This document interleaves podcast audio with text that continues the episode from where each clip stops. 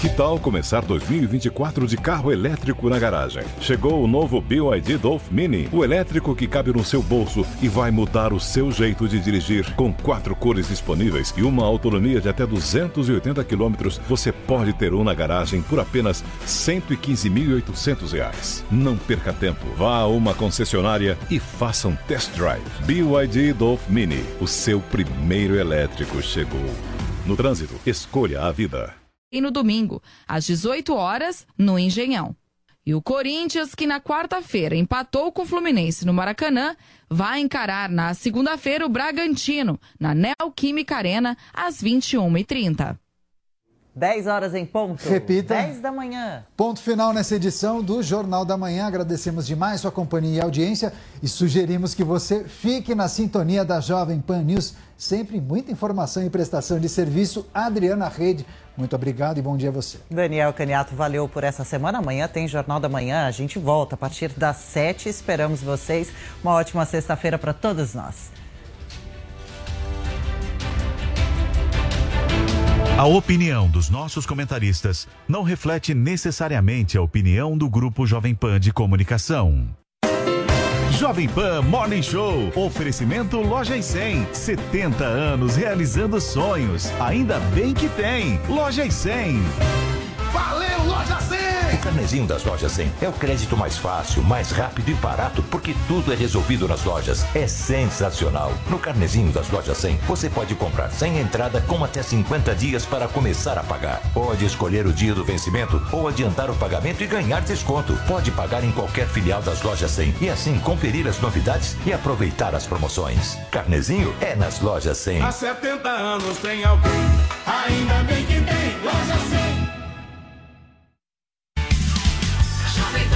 Show.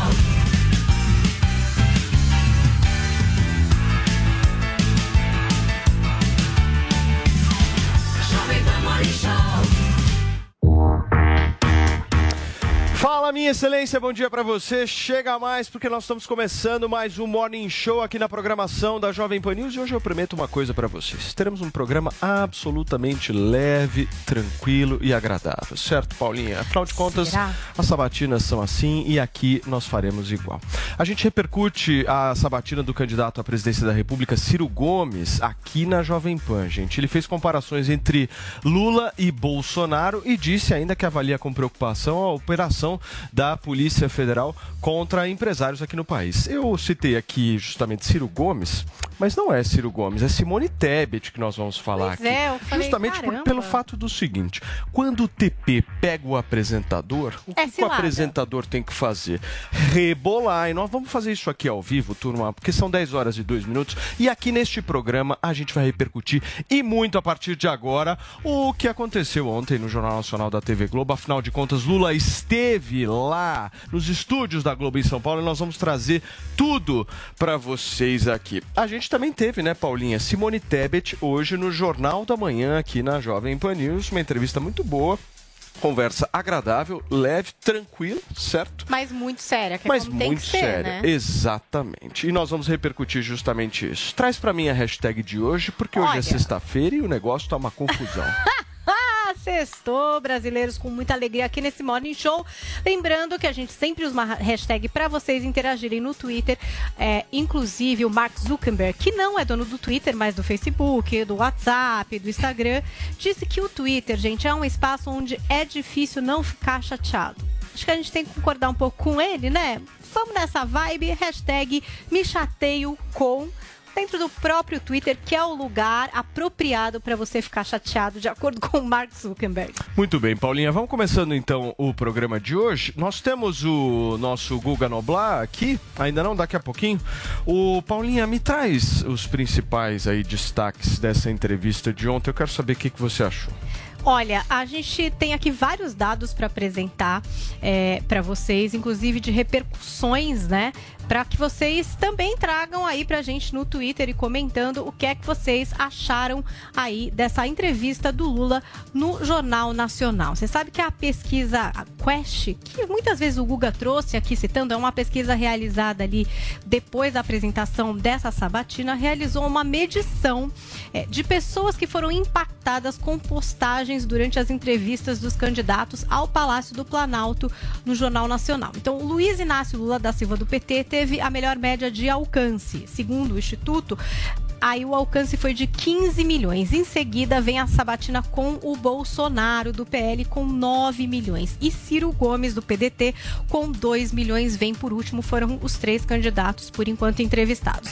Os três melhores momentos da entrevista do Lula, segundo o apontamento da pesquisa Quest, foram os seguintes. Olha, quando ele falou sobre as medidas anticorrupção adotadas aí no seu governo, é, e quando ele também defendeu, né, que qualquer um pode ser investigado, teve também a defesa dele da aliança com o Geraldo Alckmin e quando ele defendeu que a política não seja aí um lugar de ódio. Pontos baixos, quando ele não respondeu sobre se irá respeitar a lista tríplice, quando chamou o atual presidente de bobo da corte e quando apontou que a solução para o orçamento secreto é estabelecer um diálogo com os deputados. Bom, Vamos às menções nas redes sociais.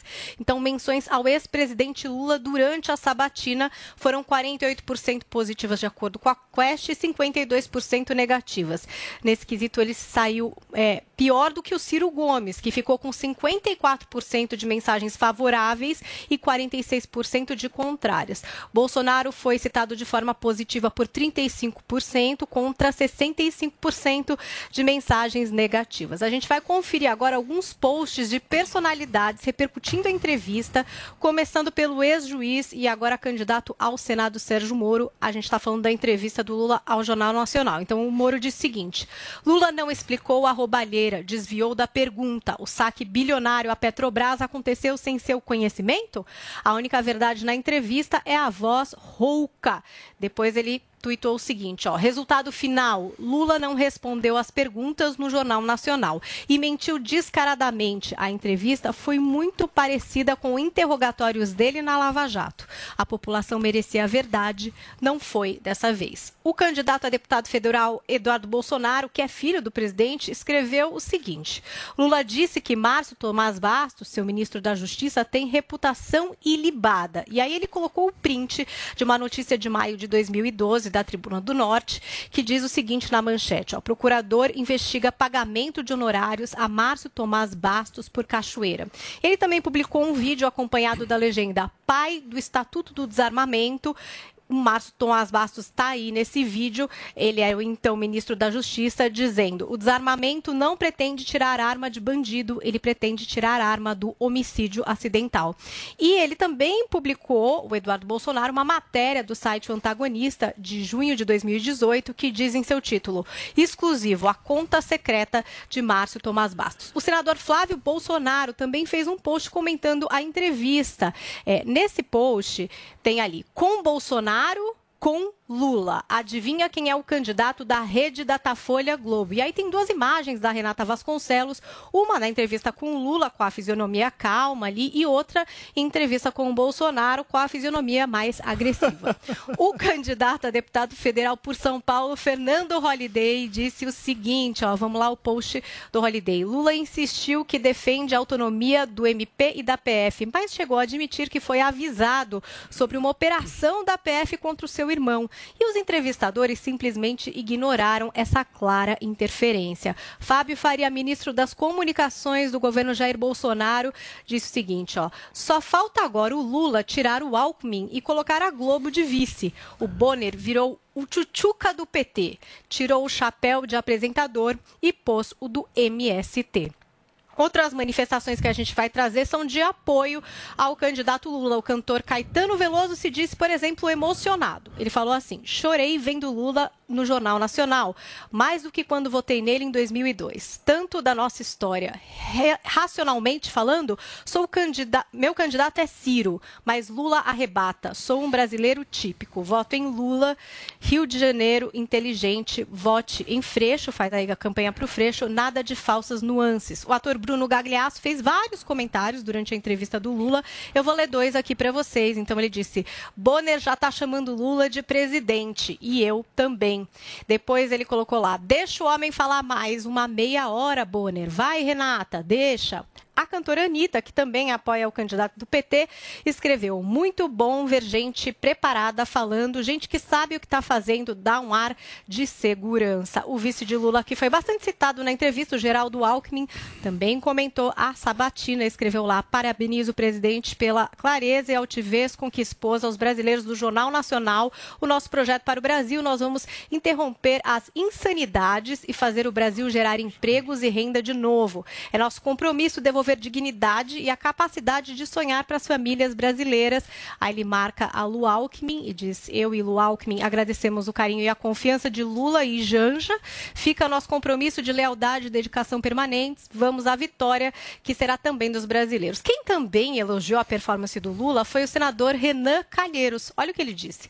Após Lula oficial no Jornal Nacional, fica claro que a escolha é entre a vida e a morte, a verdade e a mentira, a democracia e o golpe, o emprego e a fome, o crescimento e a recessão, a transparência e segredos, pacificação e ódio, credibilidade, previsibilidade e estabilidade, um estadista que conhece o Brasil.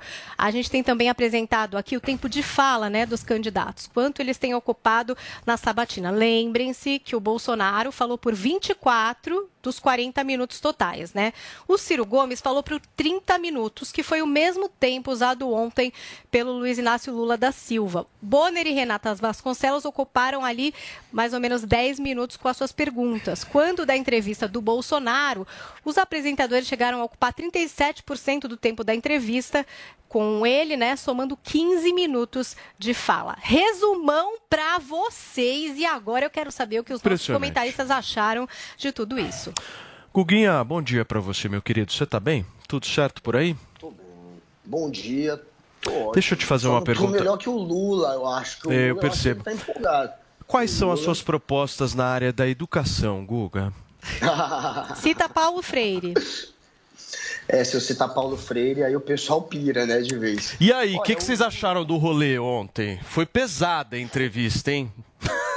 Foi, pe... Ué, foi pesada foi a entrevista. O, olha, a entrevista já começou com o tema corrupção, depois passou por MST, passou por ditaduras da esquerda, Lava Jato, ou seja, todos os clichês que são usados para atacar o Lula foram usados ontem pelos entrevistadores. E é inegável reparar que eles se esforçaram ao máximo, tanto o Bonner quanto a Renata, para não parecer em momento nenhum que eles estavam aliviando para o Lula. Eles pegaram pesado do início ao fim, não teve alívio.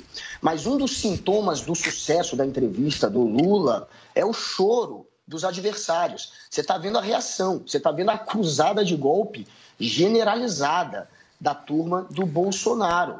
E essa acusada de golpe é porque foi, de fato, uma entrevista muito positiva para o Lula. O Lula conseguiu rebater todos esses clichês que são usados contra ele, rebateu sem que nada disso pudesse contaminar a campanha dele ou as narrativas dele, muito pelo contrário, conseguiu explicar finalmente temas que o PT ficava se esquivando. Então o Lula conseguiu usar a Rede Globo para já se blindar de um monte de crítica que vai ser lançada a ele pelo Bolsonaro e pelos que não gostam do PT, e pelo antipetismo. Ele ontem já respondeu a tudo, basta ele repetir o que ele disse ontem o resto da campanha. E ele fez isso com muita eficiência, com muita segurança, com dados, é, e conseguiu passar para aquele público de centro, aquele público que ele precisa pegar, que é o público que não vota nele ainda, ele conseguiu mostrar, dar acenos para esse público de centro que vai sim conversar com eles e que vai governar com eles. Por isso que ele repete tanto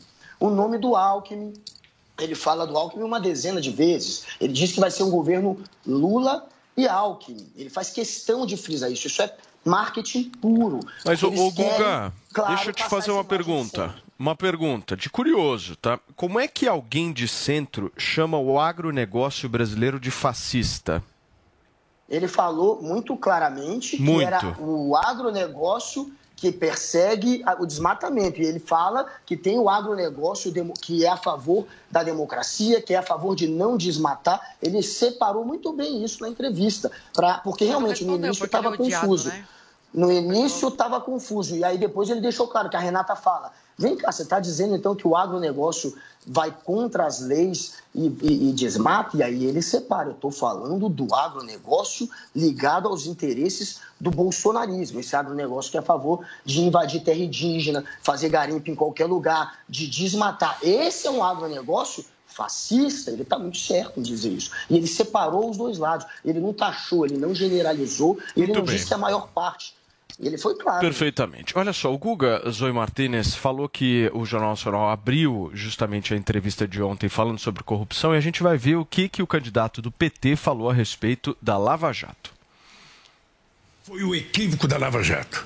É que a Lava Jato enveredou por um caminho político delicado. A Lava Jato ela ultrapassou o limite da investigação e entrou no limite da política. E o objetivo era o Lula. O objetivo era tentar condenar o Lula. Não sei se você está lembrado que no primeiro depoimento que eu fui dar ao Moro, eu falei, Moro, você está condenado a me condenar porque você já permitiu que a mentira foi longe demais. E você sabe do que, que eu estou falando. E aconteceu exatamente o que eu previa. Quando nós entramos com habeas corpus na Suprema Corte, foi antes e bem antes do hacker. E se você pegar o nosso habeas corpus, a gente está dizendo coisa que depois se descobriu com o hacker investigado pela Polícia Federal. Muito bem. Zoe, eu quero uma análise sua, por favor, a respeito do que foi dito sobre o Lula agora. Bom, a primeira coisa é que falam que eu e o Figueiredo nesse programa a gente bate o tempo todo na imprensa, que a gente quer tirar a credibilidade da imprensa, a credibilidade da imprensa. Mas a coisa é, a realidade é que a imprensa, ela mesma, acaba com a própria credibilidade. Qualquer pessoa que tenha assistido ontem essa entrevista, se dá para chamar de entrevista, porque para mim foi mais uma conversa de bar, uma conversa que a gente tem aqui, informal, parece uma conversa entre amigos, né? Pra onde que eu olho? Aqui? Sim, por favor. É, é, parecia uma conversa entre amigos, né, e não um jornalismo. Ficou claro aí, para quem tinha dúvida ainda, de como a imprensa no Brasil hoje tem lado. E o lado deles é claríssimo. Em nenhum momento. Não, o, o Guga falou, fizeram várias perguntas delicadas sobre corrupção. Mas era óbvio. Essas perguntas eram óbvias. Agora, o que a gente esperava pelo menos eu não esperava. Eu não esperava. Não me surpreendeu nada. Mas o que as pessoas, na sua grande maioria, esperavam era que a Renata e o Bonner iam rebater né, as mentiras que o Lula afirmou ontem. Porque tem vários, eu coloquei aqui vários tópicos que eu, que eu quero abordar nesse programa, desmentindo cada barbaridade que ele falou. A começar por essa. Olha como ele distorceu a pergunta que fizeram sobre a Lava Jato. Ele deu a entender que não, foi descondenado porque o Moro foi declarado suspeito, porque era perseguição política. Olha a mentira. O Lula, as, as, as provas contra ele, ele foi descondenado porque a justiça, depois de anos de Lava Jato, entendeu que não era em Curitiba que ele tinha que ser julgado, que era em Brasília. Por isso é que o Faquin descondenou, mandaram o processo para Brasília. E por que o Lula não continuou, não continuou sendo processado em Brasília? Porque o crime prescreveu por causa da, da idade dele. Em nenhum momento a justiça brasileira inocentou Lula, Guga Noblar, que eu tô vendo a tua carinha aqui, a tua reação. Em nenhum momento o Lula, o Lula foi inocentado. Ele continua sendo condenado pelo povo Moro brasileiro. Agora, pela idade dele, o crime prescreveu. Sejamos francos aqui. E em nenhum momento os jornalecos, a, a, a Renata e o William, tiveram a coragem e decência de falar: peraí, candidato, isso aqui que o senhor está falando não é bem assim. Na hora que chamou o agronegócio brasileiro de fascista, eles não falaram nada. A diretora-geral da OMC esteve no Brasil alguns meses atrás e declarou que sem o agronegócio brasileiro, o mundo não consegue sobreviver. Hoje, mais de 50% das exportações que acontecem no Brasil é do agronegócio. O agronegócio ajudou a economia do Brasil, está ajudando. É um dos principais pilares, hoje, no momento Sim. que a gente vive economicamente, para ajudar o Brasil a se levantar. E esse fascista, assim, o Lula é um fascista, porque tem uma frase que eu adoro, que é, há muito tempo atrás falavam, os fascistas do futuro se declararão não fascistas e acusarão os outros de fascista. O Lula é sim um fascista. Porque no momento que ele fala que é agronegócio, que é o que coloca comida na mesa do brasileiro, essas pessoas que mexem com a terra, são trabalhadoras, acordando todo dia para colocar mesa no prato do brasileiro, ele é chamar de fascista e defender o MST, esses sim que são os vagabundos, que nunca trabalharam com a terra, Perfeito. que só servem para depredar patrimônio público, para fazer famílias que moram no campo de reféns. Vários crimes aí nas costas do MST. É uma vergonha a gente ter um candidato aqui no Brasil que chama o nosso agronegócio, tão respeitado pelo mundo e tão bem visto, de fascista. E o MST, o bando de vagabundos terroristas, ele defender e falar que vai ter espaço no governo dele. Perfeito. Já que a Zoe falou a respeito do MST, vamos conferir o que o Lula falou a respeito justamente do movimento. O MST é o maior produtor de arroz orgânico do Brasil. Você tem, você tem que visitar uma cooperativa do MST, Renata. Você vai ver que aquele MST de 30 anos atrás não existe mais. Agora, o Bolsonaro está ganhando alguns fazendeiros porque está liberando armas. Sabe, tem gente que acha que é bom ter arma em casa, que acha que é bom matar alguém. Não. O que nós queremos é pacificar esse país. Porque, para mim, o pequeno produtor rural, o médio produtor rural, tem que viver pacificamente com o grande negócio. O Brasil tem possibilidade de ter os dois. Um produz mais internamente, o outro produz mais externamente. Muito bem, gente. Está aí a fala do ex-presidente Luiz Inácio Lula da Silva e agora candidato à presidência da República pelo PT em Sabatina ontem no Jornal Nacional, certo? Cadê o nosso Paulinho Figueiredo? O Vini, coloca o Paulinho Figueiredo aqui para mim na tela. Paulinho, eu vi que você hoje é um cara arrependido. Por quê? É porque quando a gente erra, nós temos que ter humildade de, de admitir dizer que a gente errou. Eu errei com aqui no Morning quando eu disse que achava que a Globo seria dura com Lula na sabatina do Jornal Nacional. Falei que achava que seria o, eu, o homem da morte do jornalismo, cair nessa. Né? E eu explico por quê. Eu imaginei que eles fossem querer disfarçar, assim, de alguma forma, o viés, preservar um pouco da credibilidade, justificar o papelão que eles fizeram na entrevista com o Bolsonaro. Mas foi, foi completa tolice da minha parte. Primeiro porque eles não acham que foram mal, né? Na bolha, só parabéns, tapinha nas costas e tal. E eu, eu cheguei a falar sobre isso aqui. Mas segundo, eu subestimei o fato de que eles já desistiram desde o ano retrasado de fingir qualquer imparcialidade. Eu fiz campanha política durante um tempo, Paulo, e um recurso que a gente tinha quando a gente tinha muito tempo de propaganda eleitoral era fazer uma entrevista fake, onde a gente chamava pessoas, atores, é, interpretando jornalistas para entrevistar o nosso candidato. E foi exatamente ontem, exatamente isso que eu vi ontem. Eu, eu inclusive, liguei para Ana Paula Henkel, minha, nossa querida comentarista, medalhista olímpica, e eu perguntei para ela quem que tinha sido a maior levantadora da história do Brasil. Aí ela começou a conversa da noite dizendo que era Fernanda Venturini, mas eu acho que ela terminou dizendo que era Renata Vasconcelos. Ou o Bonner. A primeira pergunta do Bonner foi basicamente o Bonner leu um atestado de inocência para o Lula. Ele terminou com o Moro é suspeito e você não deve nada à justiça. A segunda pergunta foi um. É porque é disfarçado de perguntas difíceis, mas as, as perguntas vêm acompanhadas de declarações muito, favor, muito favorosas, é, é, é muito, muito uh, favorable, uh, muito que levantam a bola para o cara e dão a oportunidade dele se defender, dele falar o que ele queria falar, como o, o Guga disse, né? Dele falar, abordar os temas que ele queria abordar. A segunda pergunta, ele fala dos mecanismos, um reconhecimento dos mecanismos que o Lula criou contra a corrupção, supostamente, né? E levanta uma bola para ele falar como que vai ser diferente daqui para frente. Daí, em seguida, a Renata inacreditável. Ela atestou, atestou que o Lula respeitava a lista tríplice, que dava autonomia ao Ministério Público, diferentemente do Bolsonaro. Olha a forma como é construída a pergunta, ela continua. Olha, não faça como o Bolsonaro, que tem um procurador, que eu não vou afirmar, né? Não vou dizer aqui, mas que é suspeito de ajudar o presidente. Aí o Bonner vem. É. Como é que você vai consertar a bomba fiscal e o caos econômico que o Bolsonaro está deixando? O Bonner, explique por que o seu ótimo governo foi diferente do desastre do governo Dilma. Diferencie-se. Vai lá. Mostra que você é diferente da Dilma. Ah, ah, teve, teve uns pontos curiosos na entrevista, Paulinho, né? Quando o Lula. Posso, É. posso só te interromper? A gente vai continuar Eu não justamente... queria, mas.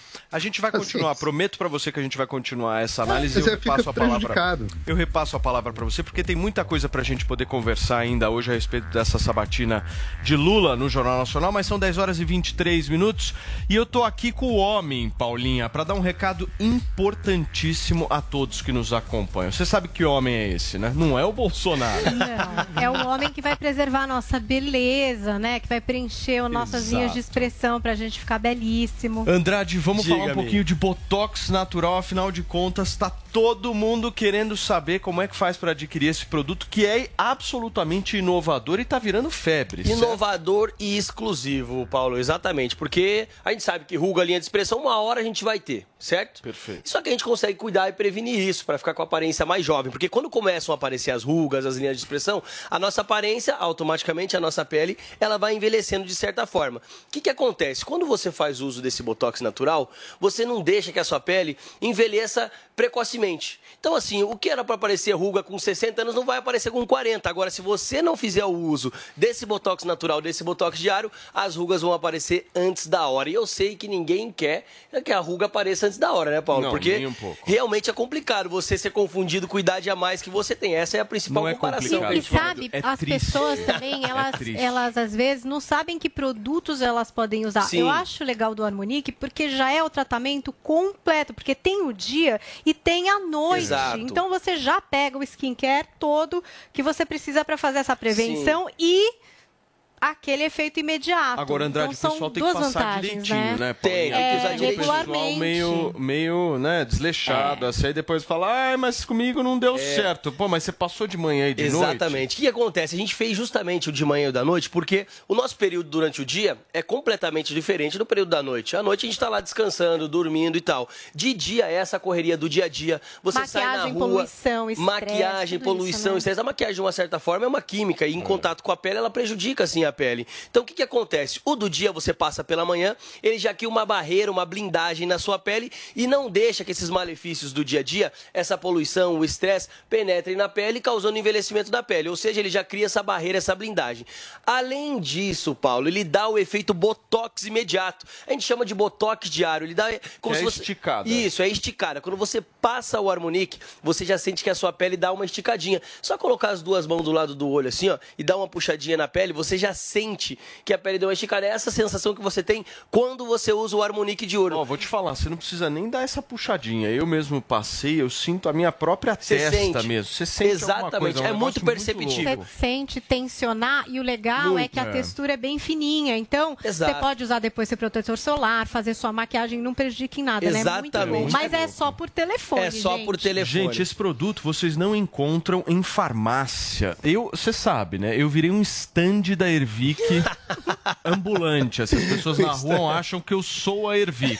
Então a pessoa acha que eu tenho no bolso, sei lá, um Hervic, um alguma coisa Todo mundo assim. pede, né? Infelizmente Todo é assim mundo que pede. funciona, Paulinha. Mas o ponto é o seguinte, turma, esse é um produto que só vende no telefone. É verdade. 0800 020 1726 para ligar agora. Exatamente. Hoje é sexta-feira. Sexta-feira, Nós demos vouchers Sim, maravilhosos Essa semana essa semana e fortíssimos, né?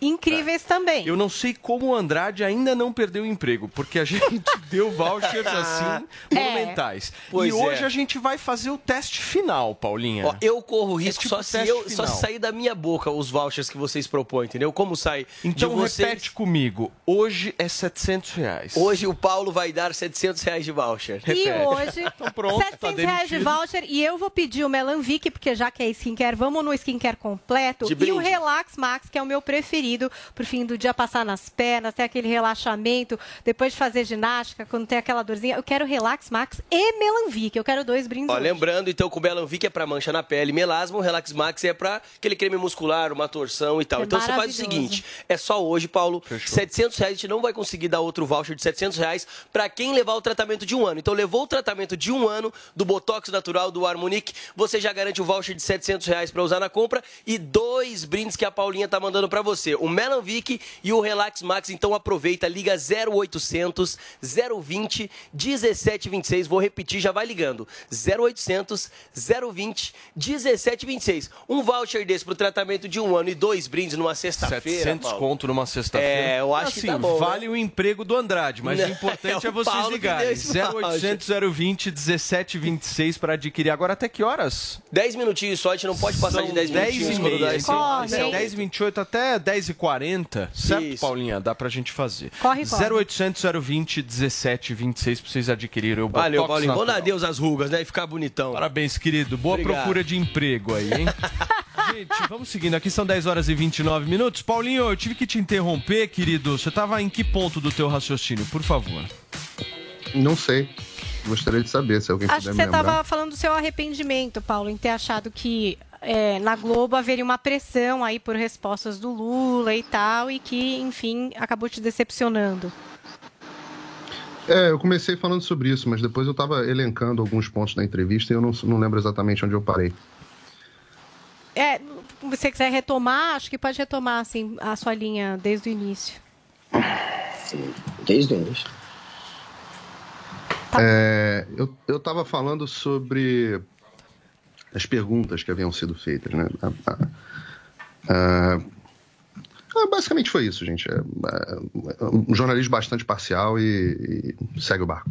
Muito bem. Ô, Zoe, você tem algum complemento? Sobre, pode, pode ser sobre, Sobre a outros- questão do Lula. Sobre Lula. a questão do É. Lula, mas tem várias. A gente pode Então, citar manda várias. bala. Bom, tem também sobre, por exemplo, que eles deram bobeira quando ele falou da, da mídia. Ele falou que ele defende a liberdade de imprensa. E em nenhum momento a Renata Ninguém e o refutou, eu William- senti falta disso também. É, não perguntaram sobre a E- e essa história que de regular a mídia? Que que então, é? Ninguém, Ninguém perguntou. perguntou. É. Tiveram várias brechas aí que em nenhum momento eles, eu acho que eles estavam tão concentrados em admirar aí o ídolo deles, que eles nem estavam se tocando do que estava sendo comentado, porque em nenhum momento eles refutaram nada. E tem também quando o Lula falou de alter- alternância de poder, que falou que é importante ter alternância de poder e que ele defende a alternância de poder. Isso que eu acho que no mínimo uma piada de muito mau gosto, porque o PT aqui no Brasil ficou 14 anos. Cadê a alternância de poder? E em Cuba, por exemplo? Ele que gosta tanto de Cuba. Ele falou bem de Cuba Não, agora. não. é- ele ignorou completamente a ditadura que ele tanto adora. Me diz quando Cuba teve alternância de poder?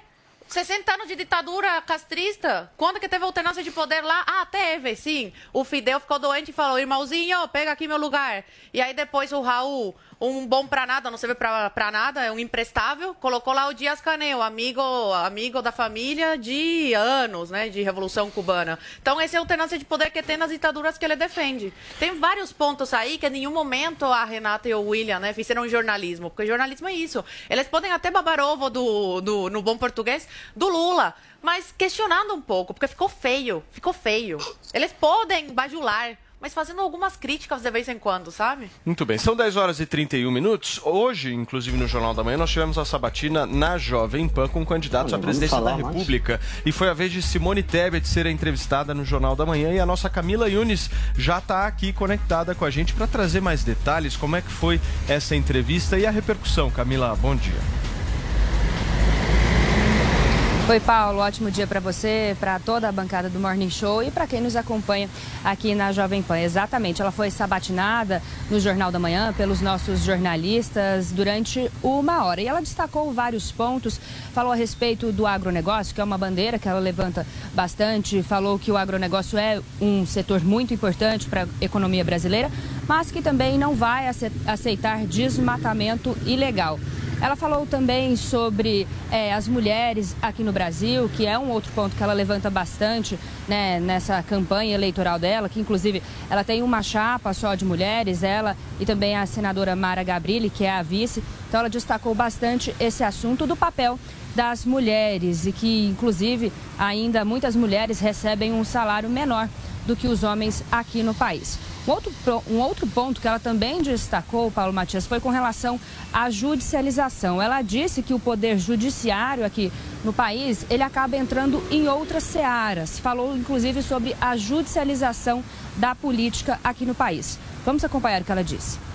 O problema do Poder Judiciário hoje não é diferente do, do, do, do problema do Legislativo e do Executivo. Nós temos hoje, lamentavelmente, uma desarmonia entre os poderes. Os poderes, embora independentes hoje, estão com os ânimos acirrados. É preciso pacificar o Brasil até nesse sentido. Você tem a politização da justiça, mas, é, mas antes disso, Roberto, há uma judicialização da política.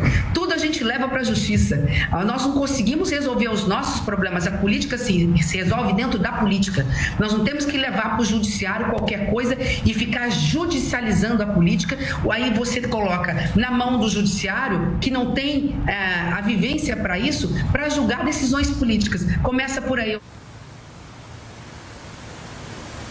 Bom, ela também falou a respeito das urnas eletrônicas, disse que em um determinado momento ela inclusive já questionou o funcionamento do mecanismo de voto aqui no país, mas que nos últimos anos ela conseguiu entender melhor, disse que a urna eletrônica não tem nenhum vínculo com a internet e que se sente mais segura e que hoje também confia na urna eletrônica. Ela disse que o Brasil tem uma democracia consolidada e que não vê risco na possibilidade de o resultado das eleições não serem respeitados. Vamos acompanhar.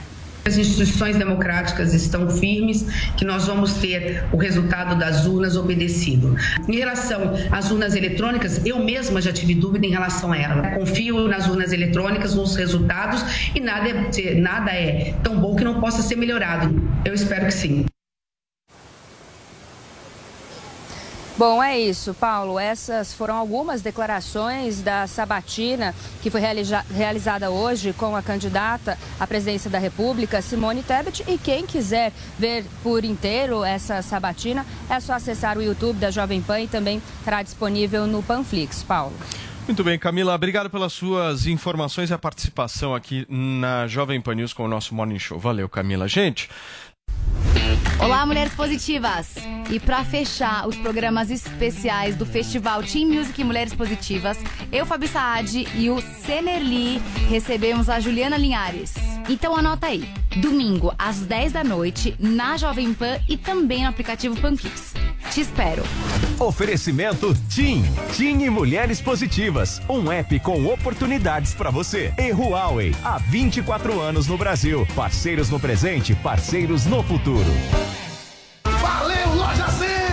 Nas lojas 100, você tem tudo o que precisa na hora de comprar. Tem grande variedade de produtos, com estoque até para levar na hora. Tem preços realmente mais baixos, crédito super fácil e a menor prestação. No carnezinho ou no cartão. Nas lojas 100, a entrega é cortesia e a montagem de móveis também é cortesia. De presente para você. É sensacional. Loja 100, 70 anos realizando sonhos. Há 70 anos tem alguém, ainda bem que tem Loja 100. Jovem Pan. Morning Show. Jovem Pan Morning Show. Você ouve a melhor rádio. Music. Jovem Pan. If you can be right, This is number one. A melhor música. play here. I got you in mind. One radio. All the hits. Esta, I love the radio station. É a Jovem Pan.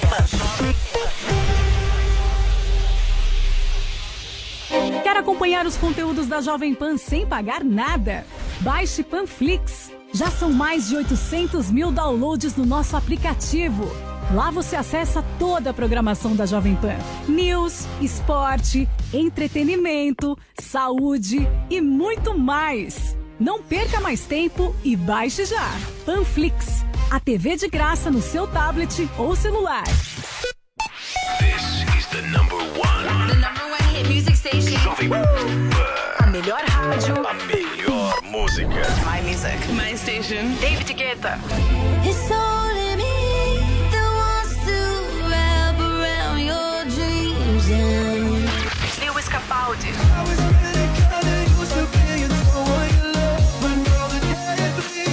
Ariana Grande.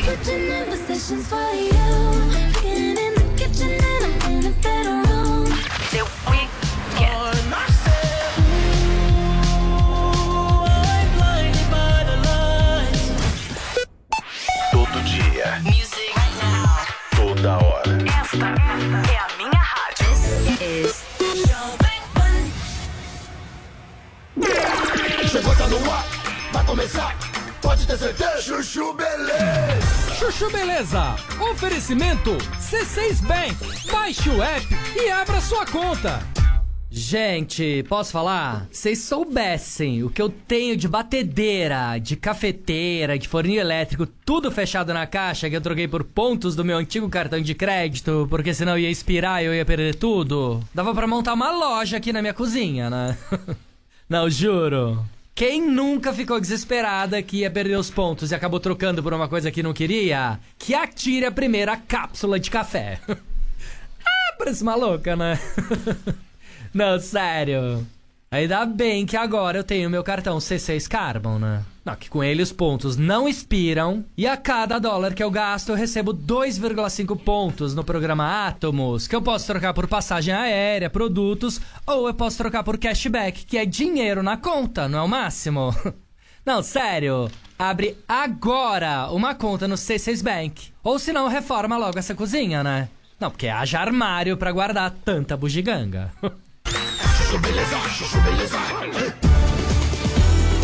Sandra, meu nome é Sandra.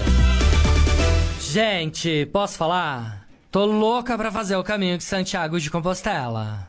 Não, sério. Que eu vi a Ana, amiga minha, fazendo com um grupo de amigas. Eu fiquei morrendo de inveja, né? Não, primeiro inveja delas terem ido e não terem me chamado, né? 15 amigas, super exclusive e eu tô de fora. Não dá, né? Não, isso aí é pior do que não ser convidada pro casamento da filha da Alessia Varoli, né? Só pra deixar claro que eu fui convidada, tá? Enfim. Será que elas acharam que eu não era mística o suficiente? Sou super mística. Já li o Diário do Mago umas duas vezes, tá?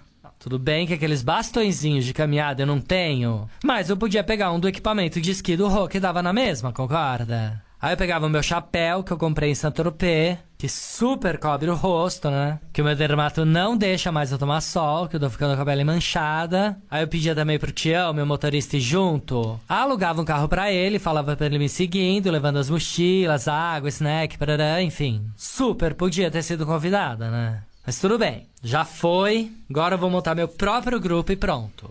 Não, só preciso ter certeza de que tem sinal de celular em todo o percurso pra eu poder ir postando as fotos com as minhas amigas ao longo da viagem, porque pra mim, senão nem vale a pena, né? ah, parece maluca, né? Não, sério. Já tô me sentindo super peregrina. Top comigo? Sandra, meu nome é Sandra. Ouvir mais uma historinha? Então acesse youtube.com barra chuchu beleza. Você ouve a melhor rádio. Jovem Pan. This is number one. A melhor música. Play here.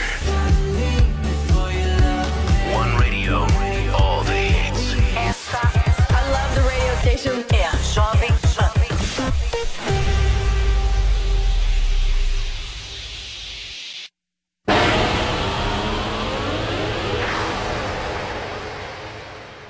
Pra Não, tá ótimo. tá Sexta-feira, pra puta cima. pra sexta-feira pra cima. Meu Deus. Tá maravilhoso. Eu tô me divertindo, porque eu não participava normalmente aqui, né? Paulinho, por favor, me traz uma análise sua, porque eu acho que a Paulinha, no início do programa, trouxe uma informação relevante aqui. Se a gente for comparar, por exemplo, a sabatina do Lula com a sabatina do Bolsonaro no Jornal Nacional, são 10 horas e 42 minutos. Para vocês que estão chegando agora e nos acompanhando, enfim, não entendendo direito o que a gente está conversando, a gente está justamente repercutindo a sabatina de ontem de Lula no Jornal Nacional. Voltando aqui, Paulinho, se a gente fizer uma análise aqui comparativa, a Paulinha trouxe.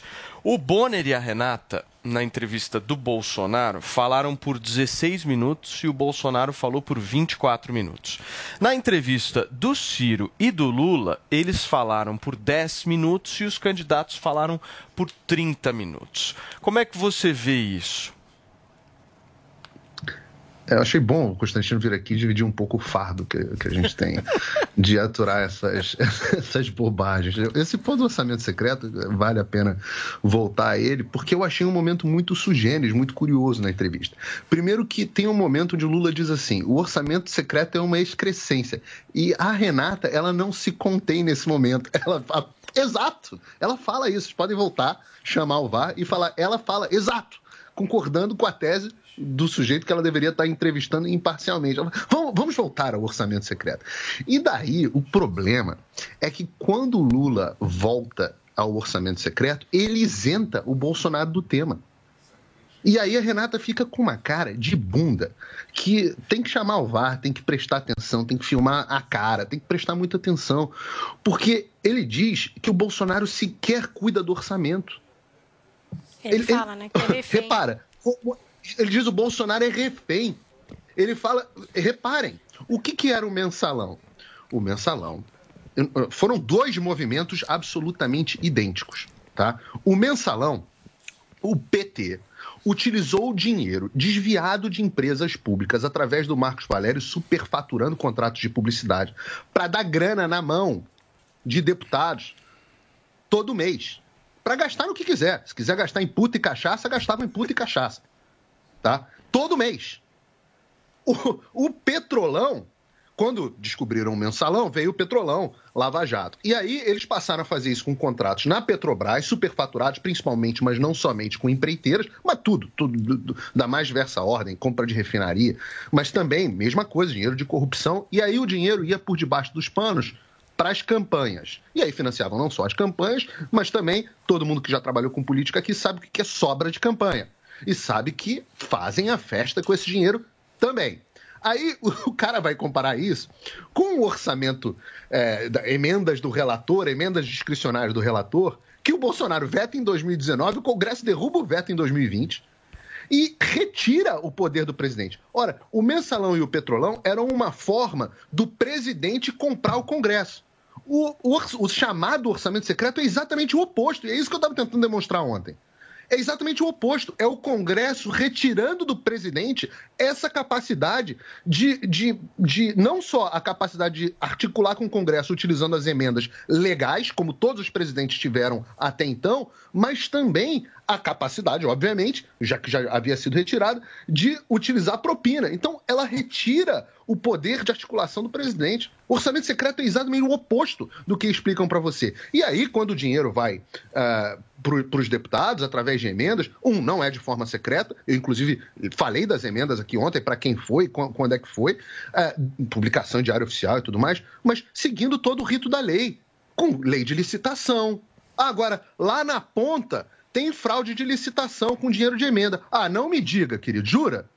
Não me diga que tem fraude de licitação no Brasil. E aí o problema, o cara frauda a licitação no município e a culpa é do Bolsonaro, que sequer aprovou o orçamento secreto e que vetou ainda. Então, assim, desculpa. É, foi o que eu tentei explicar ontem. Quando você mostra que aumenta o volume depois que criaram a emenda do relator, você está mostrando que o Bolsonaro perdeu esse poder. Ele perde o poder de articulação. E por isso, a articulação do governo Bolsonaro é muito mais difícil. Como o Lula disse, o Congresso usurpou uma prerrogativa que sempre foi do presidente. Muito bem, são 10 horas e 46 minutos. Eu vou fazer o seguinte: nós vamos para um rápido intervalo comercial. Daqui a pouquinho a gente volta. Hoje tem Constantino Figueiredo, Zoe e Guga Noblar. Tá bom pro Guga Noblar hoje. Daqui a Tá pouquinho a maior a gente cara dele, volta. coitado.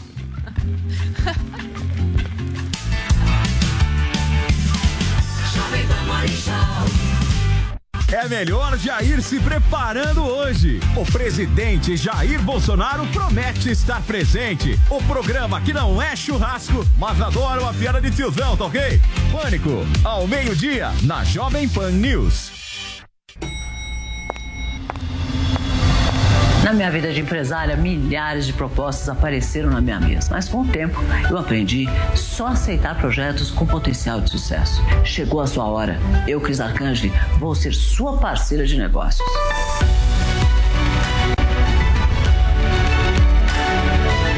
Para que a sua ideia dê certo, ela não pode ser apenas uma boa ideia. Precisa de planejamento, organização e principalmente uma boa precificação. E eu já passei por essas etapas diversas vezes e sei exatamente o que você precisa fazer para que a sua empresa comece da maneira correta. Se você estava sem coragem ou precisava de ajuda para começar o seu negócio, não tem por que esperar. Acesse newcursos.com.br e se inscreva já. newcursos.com.br. Espero lá. Vamos construir um negócio de sucesso juntos.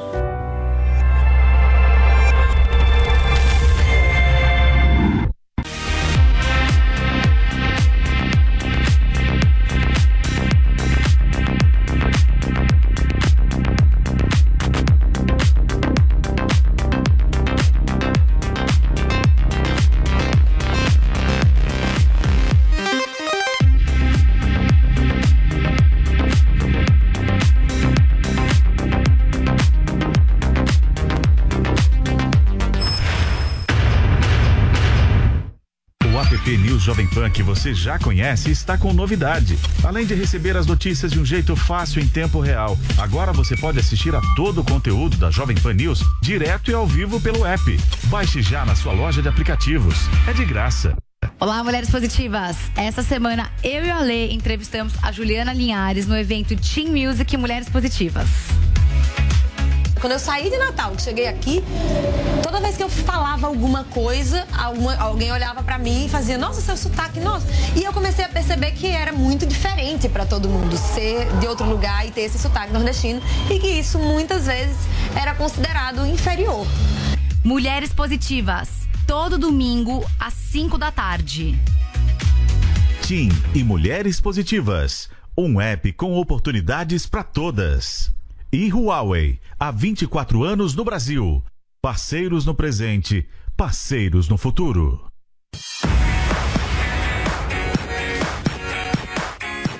Dez horas e 49 minutos, nós estamos de volta nesta sexta-feira. Coloca de novo o Guga Noblar rapidinho pra mim, porque a cara dele tá ótima aqui vendo Constantino, Paulo Figueiredo, Zoe Martínez. Como é que tava a sua cara antes, Guguinha? Você tava meio deprimido, meio triste assim, né?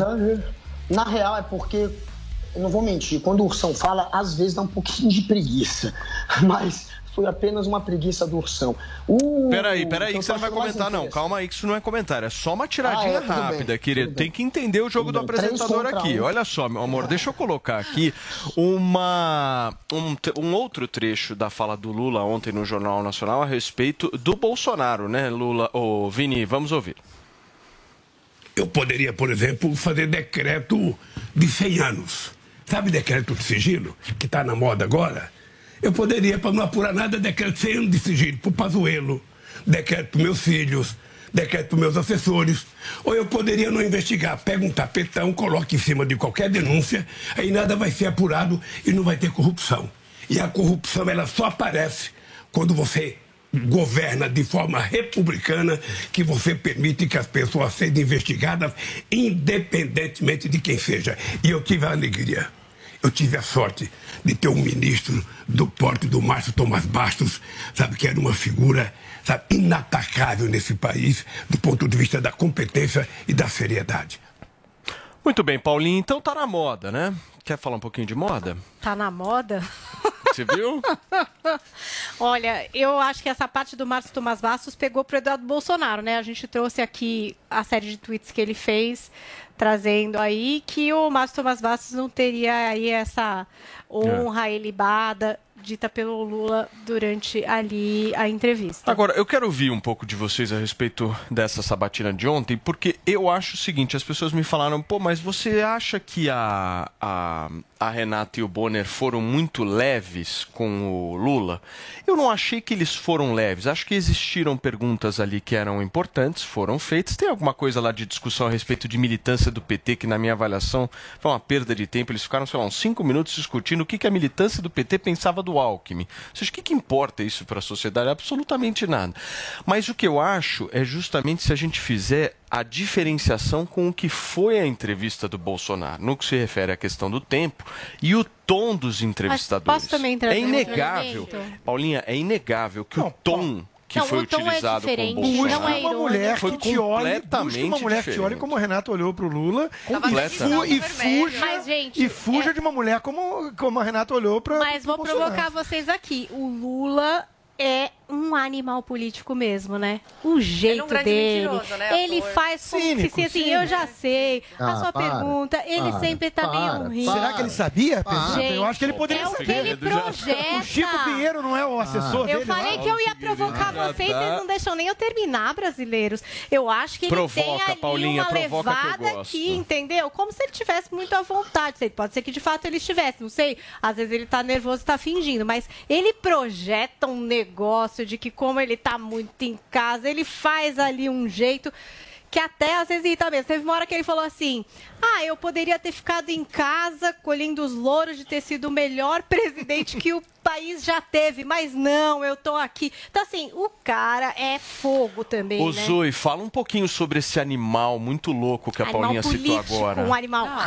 político. Ele é cínico. Eu vejo o Lula um pouco como um psicopata mesmo. O jogo de cintura me lembrou um pouco o Fidel. Não sei se, Constantino, você também? Concordo. O- Os discursos do Fidel, até a forma, o- o- os, os gestos, né? Eu olho É o muito guru- pra é o guru isso. dele, é o guru dele. Ele é um velho, eu falo que um velho aprendiz do, do Fidel Castro. Agora, ele em vários momentos citou o Bolsonaro, né? Teve um momento lá que ele falou que o Bolsonaro é refém do Congresso. É, e falou que um indiretamente. bobo da corte. Mas não, mas é, olha isso, o presidente da República. E em E nenhum foi momento o William e a Renata falaram alguma coisa. Por exemplo, o candidato, estamos aqui falando sobre o senhor, sobre o que o senhor fez no seu governo, sobre escândalos de corrupção. Não tem que colocar aí o presidente no meio desse. e Ele na não vai hora chamar que de eles perguntam do governo Dilma, o Lula dá um jeito de falar assim. Não, a culpa é do ah, Aécio fala com a Neves. Mas- mas eu ia Dilma, puxar exatamente assim, isso, é, Paulinha. Em vez dele responder. Não, mas só para terminar, que ele É. acabou ajudando o Bolsonaro indireta- indiretamente ao falar que o Bolsonaro é refém do Congresso. Mas vem cá, não, não, é- não são eles que falam que o Bolsonaro é um ditador?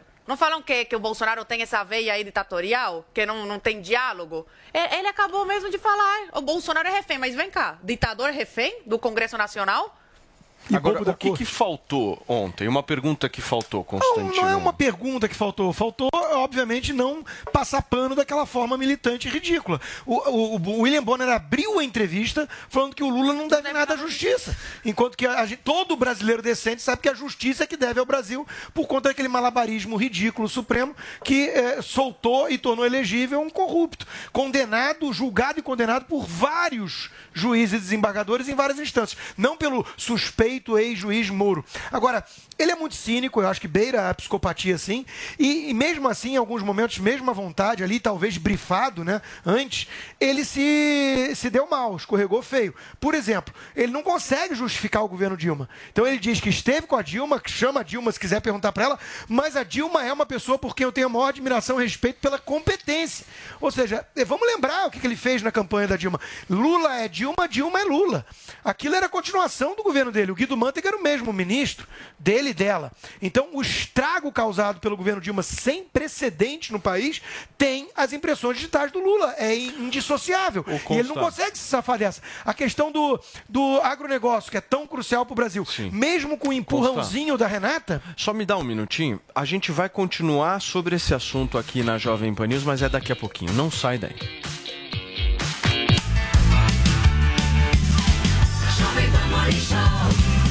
Chegou o Caoa Sherry Hybrid Day na D21 Motors. Ofertas comemorativas ao grande sucesso de vendas da linha híbrida. Na troca de qualquer modelo seminovo Caoa Sherry pelos novos produtos híbridos Tigo 5X Pro ou Tigo 7 Pro, você tem 100% da tabela FIP. É isso mesmo, 100% da tabela FIP. Oferta por tempo limitado. Acesse d21motors.com.br barra ofertas e consulte condições. No trânsito, sua responsabilidade salva vidas. Valeu, Loja 100! O carnezinho das lojas 100 é o crédito mais fácil, mais rápido e barato, porque tudo é resolvido nas lojas. É sensacional. No carnezinho das lojas 100, você pode comprar sem entrada com até 50 dias para começar a pagar. Pode escolher o dia do vencimento ou adiantar o pagamento e ganhar desconto. Pode pagar em qualquer filial das lojas 100 e assim conferir as novidades e aproveitar as promoções. Carnezinho é nas lojas 100. Há 70 anos tem alguém, ainda bem que tem loja 100. Jovem Pan Morning Show. Jovem Pan Morning Show. Você já sabe como assistir a Jovem Pan News direto na sua TV? É muito fácil. Se você tiver TV por assinatura, procure pelo canal 576 na NET, Claro TV, Sky e DirecTV Go. Pelo canal 581 na Vivo TV ou pela Oi Play. Acompanhe também nas parabólicas. Agora, se você quiser assistir no celular ou tablet, é só baixar o Panflix na sua loja de aplicativos e assistir 24 horas no mundo todo. Jovem Pan News.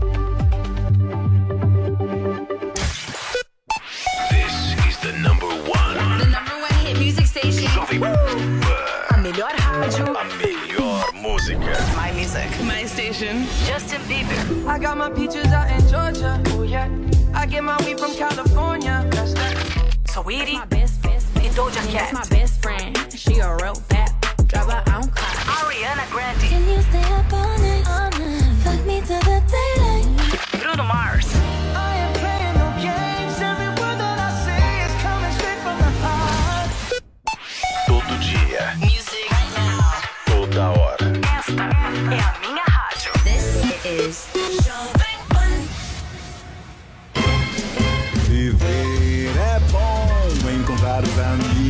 É bom, sentar em volta da mesa é bom, viver além do comum.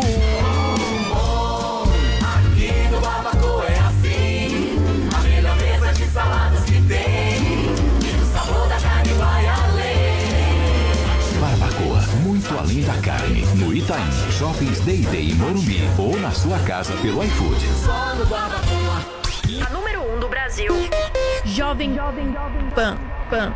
Pan. 笨笨笨笨笨笨 Uma ideia simples pode mudar o seu futuro, desde que ela seja bem executada. Meu nome é Davi Braga, eu sou empreendedor desde os 13 anos de idade e hoje investidor em mais de 12 empresas. E eu criei um treinamento chamado Inovadores em Série, onde eu vou te ensinar como aproveitar oportunidades no seu dia a dia para inovar e mudar o seu futuro também. Acesse agora newcursos.com.br, N-I-U cursos.com.br e aproveite o desconto de 50% para fazer a sua matrícula nesse treinamento. Mas aproveita, que é por tempo limitado.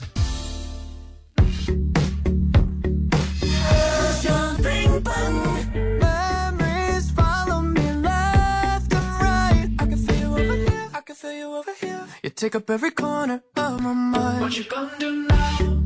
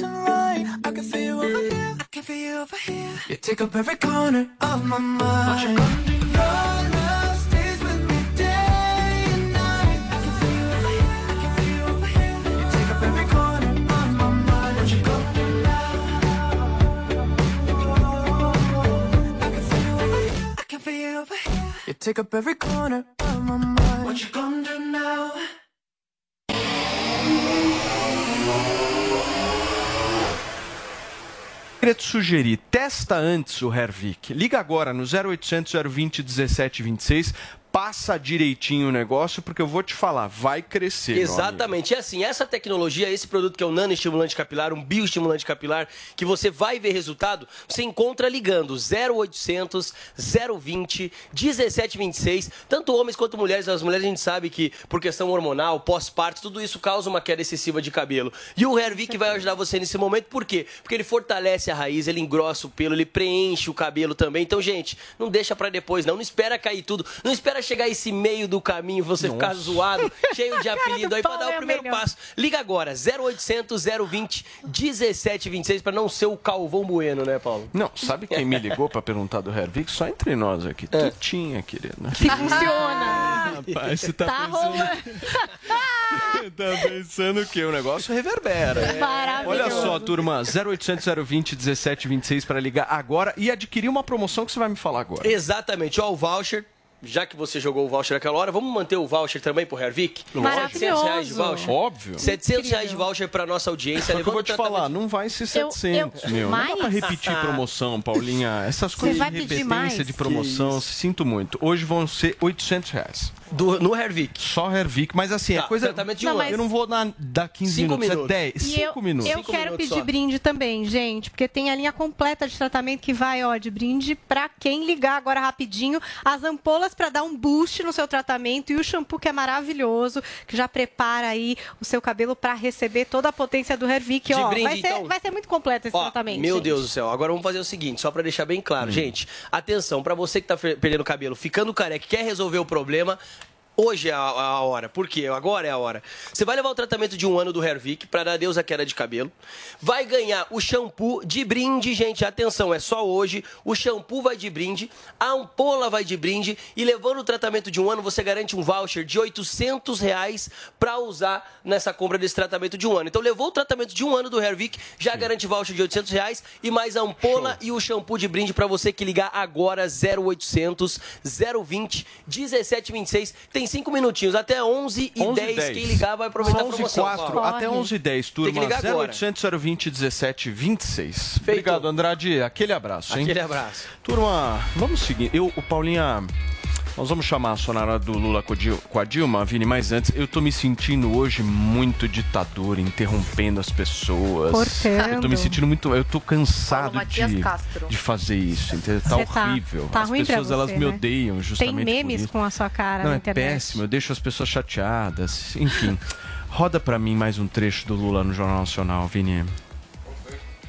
A Dilma fez um primeiro mandato presidencial extraordinário, porque a crise se agravou, a crise internacional, e mesmo assim ela se endividou para poder manter as políticas sociais e para poder manter o emprego em 4,5%, que foi o menor desemprego que nós tivemos na história desse país. Era como se fosse padrão Noruega, padrão holandesa.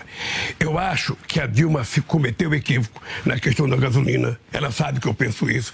Eu acho que cometeram equívoco na hora que fizeram 540 bilhões de desoneração e isenção fiscal de 2011 a 2040, sabe? E eu acho que quando ela tentou mudar, ela tinha uma dupla dinâmica contra ela. Eduardo, sabe? o presidente da Câmara e o Aécio no Senado, que trabalharam o tempo inteiro para que ela não pudesse fazer nenhuma mudança. Muito bem, são 11 horas e 6 minutos. Paulinha, o presidente da República acaba, inclusive, de twittar a respeito do- da sabatina de ontem, né? Sim, é, eu vou ler aqui para vocês o presidente Jair Bolsonaro que estará no pânico hoje. Você não perca essa entrevista com o presidente Jair Bolsonaro. Então eu vou ler aqui o que ele acabou de publicar faz oito minutos. Então vamos lá. Olha, ninguém deveria estar surpreso. Na verdade, compreendo perfeitamente a Globo tratar melhor aqueles que estão dispostos a pagar mais. Eles são a esperança de dias melhores para a emissora. Nada mais coerente do que pegar mais leve. Estranho seria comigo que fechei a torneira, disse Bolsonaro. Aí ele segue. Apesar disso, sua liberdade foi preservada. Hoje, a emissora pode até continuar promovendo perversidade como o aborto, as drogas, a ideologia de gênero, a inversão de valores e a destruição da família, se assim desejar, só que não mais sustentada com rios de dinheiro público. O Bolsonaro segue dizendo assim: a garantia que a Globo e a imprensa, de uma forma geral, sempre terá comigo é de jamais defender o seu controle como pretende o outro lado. Para quem ama e defende a liberdade, isso não tem preço, mas hoje, infelizmente, muitos são capazes de entregá-la por algumas moedas de prata. Bolsonaro fecha aqui a sua série de tweets dizendo: talvez se tivéssemos dado o que queriam, as boas notícias não seriam acompanhadas por um mas e sobrariam aplausos ao meu governo. Mas escolhemos investir no Brasil e não em elogios. Por isso, o desemprego cai, a economia cresce, a violência diminui, mas a gritaria continua, escreveu o presidente Jair Bolsonaro. Muito bem, Paulinha, esse tweet de hoje de manhã, agora há Faz pouco, oito justamente. minutos, Oito é, dez aí, minutos o fresquinho para que a gente postou. possa vir a comentar. Guguinha, você tá que nem o Bolsonaro no Jornal Venha chorar, Nacional hoje, hein? Guguinha. Falando pouco, hein?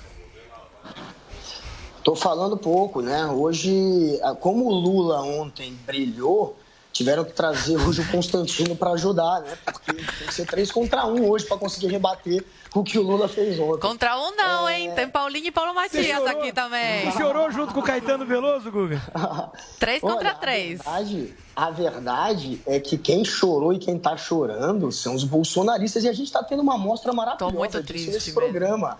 Olha, olha eu, tá- eu tô notando aqui é, o quanto eles estão violentos, né? atacando, chamando de vagabundo, é, usando palavras pesadas, enfim, é, atacando o Lula de uma maneira é, até parece até que é uma raivinha pessoal, não parece, muitas vezes não parece nem que estão fazendo uma análise. Mas é o que está acontecendo, o choro é livre, as pessoas têm o direito de se expressar e de chorar, e a gente está vendo aqui litros e litros de lágrimas escorrendo dos bolsonaristas, que não tem nada a falar, a não ser óbvio atacar a imprensa.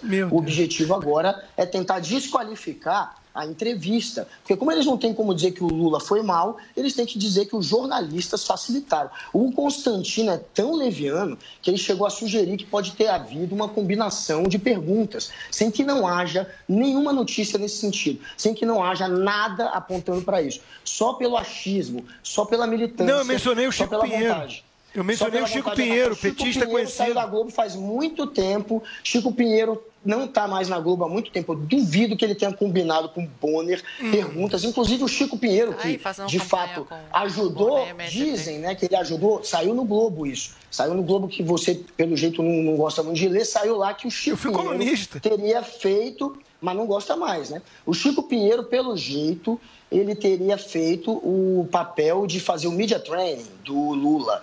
E aí depois o Chico Pinheiro, na madrugada, claro que também é papel de, de media trainer dizer isso, falou quem é que pode é, ser técnico ou querer ensinar futebol pro Pelé. Não tem como eu ser media trainer do Pelé. Ele ainda veio com essa, ele é muito esperto, Chico Pinheiro. Ele, provavelmente ele foi um media training de fato. É claro que não teve nada de é, perguntas combinadas entre ele e a direção da Globo. Isso aí é um, é uma- é um comentário é, de achismo total do, do, do Constantino, não há nada nesse sentido. E o Lula, como ele se saiu muito bem, o que, que resta, obviamente, é desqualificar a entrevista. É, que Guga, ele saiu tão bem que a só turma está desesperada com ele chamar de fascista os produtores rurais desse país que carregam o Brasil nas costas. Então, é, então é, esse, na verdade, é uma distorção que vocês estão fazendo. Ficou Não. claro que ele chamou de fascista aqueles que estão A Renata, a Renata chamou a atenção fazer dele lá.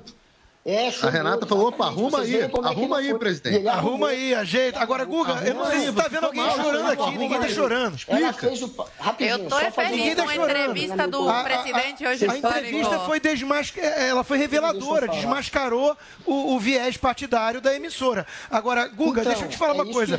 Eu não tenho nenhum problema, é como você dá a entender, pessoal com o Lula. É que eu não gosto de ladrão. Eu não gosto de corrupto, Ah, é? de autoritário. Ah, é? Então, é, o meu problema não é assim, Entendi. pessoal, sabe? Não é nojinho estético. É- é- eu não gosto de ladrão. Eu, eu protejo minha Sei, carteira. mas você passa pano, uma pessoa que passa pano para orçamento secreto. Nossa, e vai no orçamento secreto de novo. Meu Deus, eu sou indo no portal que você encontra aí. É todo dia assim? É todo É dia todo assim? dia assim. Rapaz, eu vou começar, eu vou começar a agradecer teu piperno lá no 3 em 1, hein, Paulo? Vou começar a agradecer teu piperno. Mas é muito, é muito melhor. O Paulo realmente carrega um fardo maior que o meu. Falar. Fala, Paulinho. Agora vocês já falaram. Você Não, terminou, Guga? Putz, Não, não ainda, meu. terminei. Vamos lá. Não, só que. Ué, então termino. Se já tá Vamos lá, incomodando, querido. Eu, eu não interrompo Podem mais ir. ninguém. Chega. Não, é muito engraçado, porque eu, tô fazendo um comentário sobre eles, aí os três entram juntos, e aí, de repente, eu dou a minha vez para eles falarem, já que eles são mal educados, e aí depois acabou. Eu não posso voltar, é interessante. Agora, é, é isso, é o choro, gente. Eles vão fazer isso que eles estão fazendo. Eles vão tentar deturpar, eles vão tentar Galvão. atacar agora os jornalistas, eles vão Galvão. dizer que é tudo uma conspiração de esquerda. É o, é, é o óbvio. Eles não conseguem sair dessa dicotomia. É a terraplanície óbvia. Podem ir. Galvão. Galvão. Sentiu, sentiu, ele sentiu, ele sentiu. Gente, esse programa tá muito Cara, louco terraplanista é nível Dória, hein? Nível Dória de Vamos acusação. colocar, vamos colocar mais uma Eu sonora senti- do Lula aí. olha Exibe pra mim, por gritando aí, favor. Vini. mensalão que tanto se falou é mais grave do que o orçamento secreto? Vamos falar de orçamento Botejo, secreto. Deixa eu lhe falar uma coisa. Vamos falar de deixa eu lhe orçamento falar secreto. uma coisa. A vida política estabelecida em regime democrático é a convivência democrática na diversidade. Nenhum presidente da República, num regime presidencialista, governa tendo estabelecer relação com o Congresso Nacional. O Centrão não é um partido político. O Centrão não é um partido político, até porque hoje só tem partido político no Brasil, o PT, o PCdoB, talvez o PSOL, o PSB, porque quase todos os outros partidos são cartoriais. Ou seja, são cooperativas de deputados que se juntam em determinadas circunstâncias. Muito bem, gente. Tá aí, Paulinha, mais um trecho.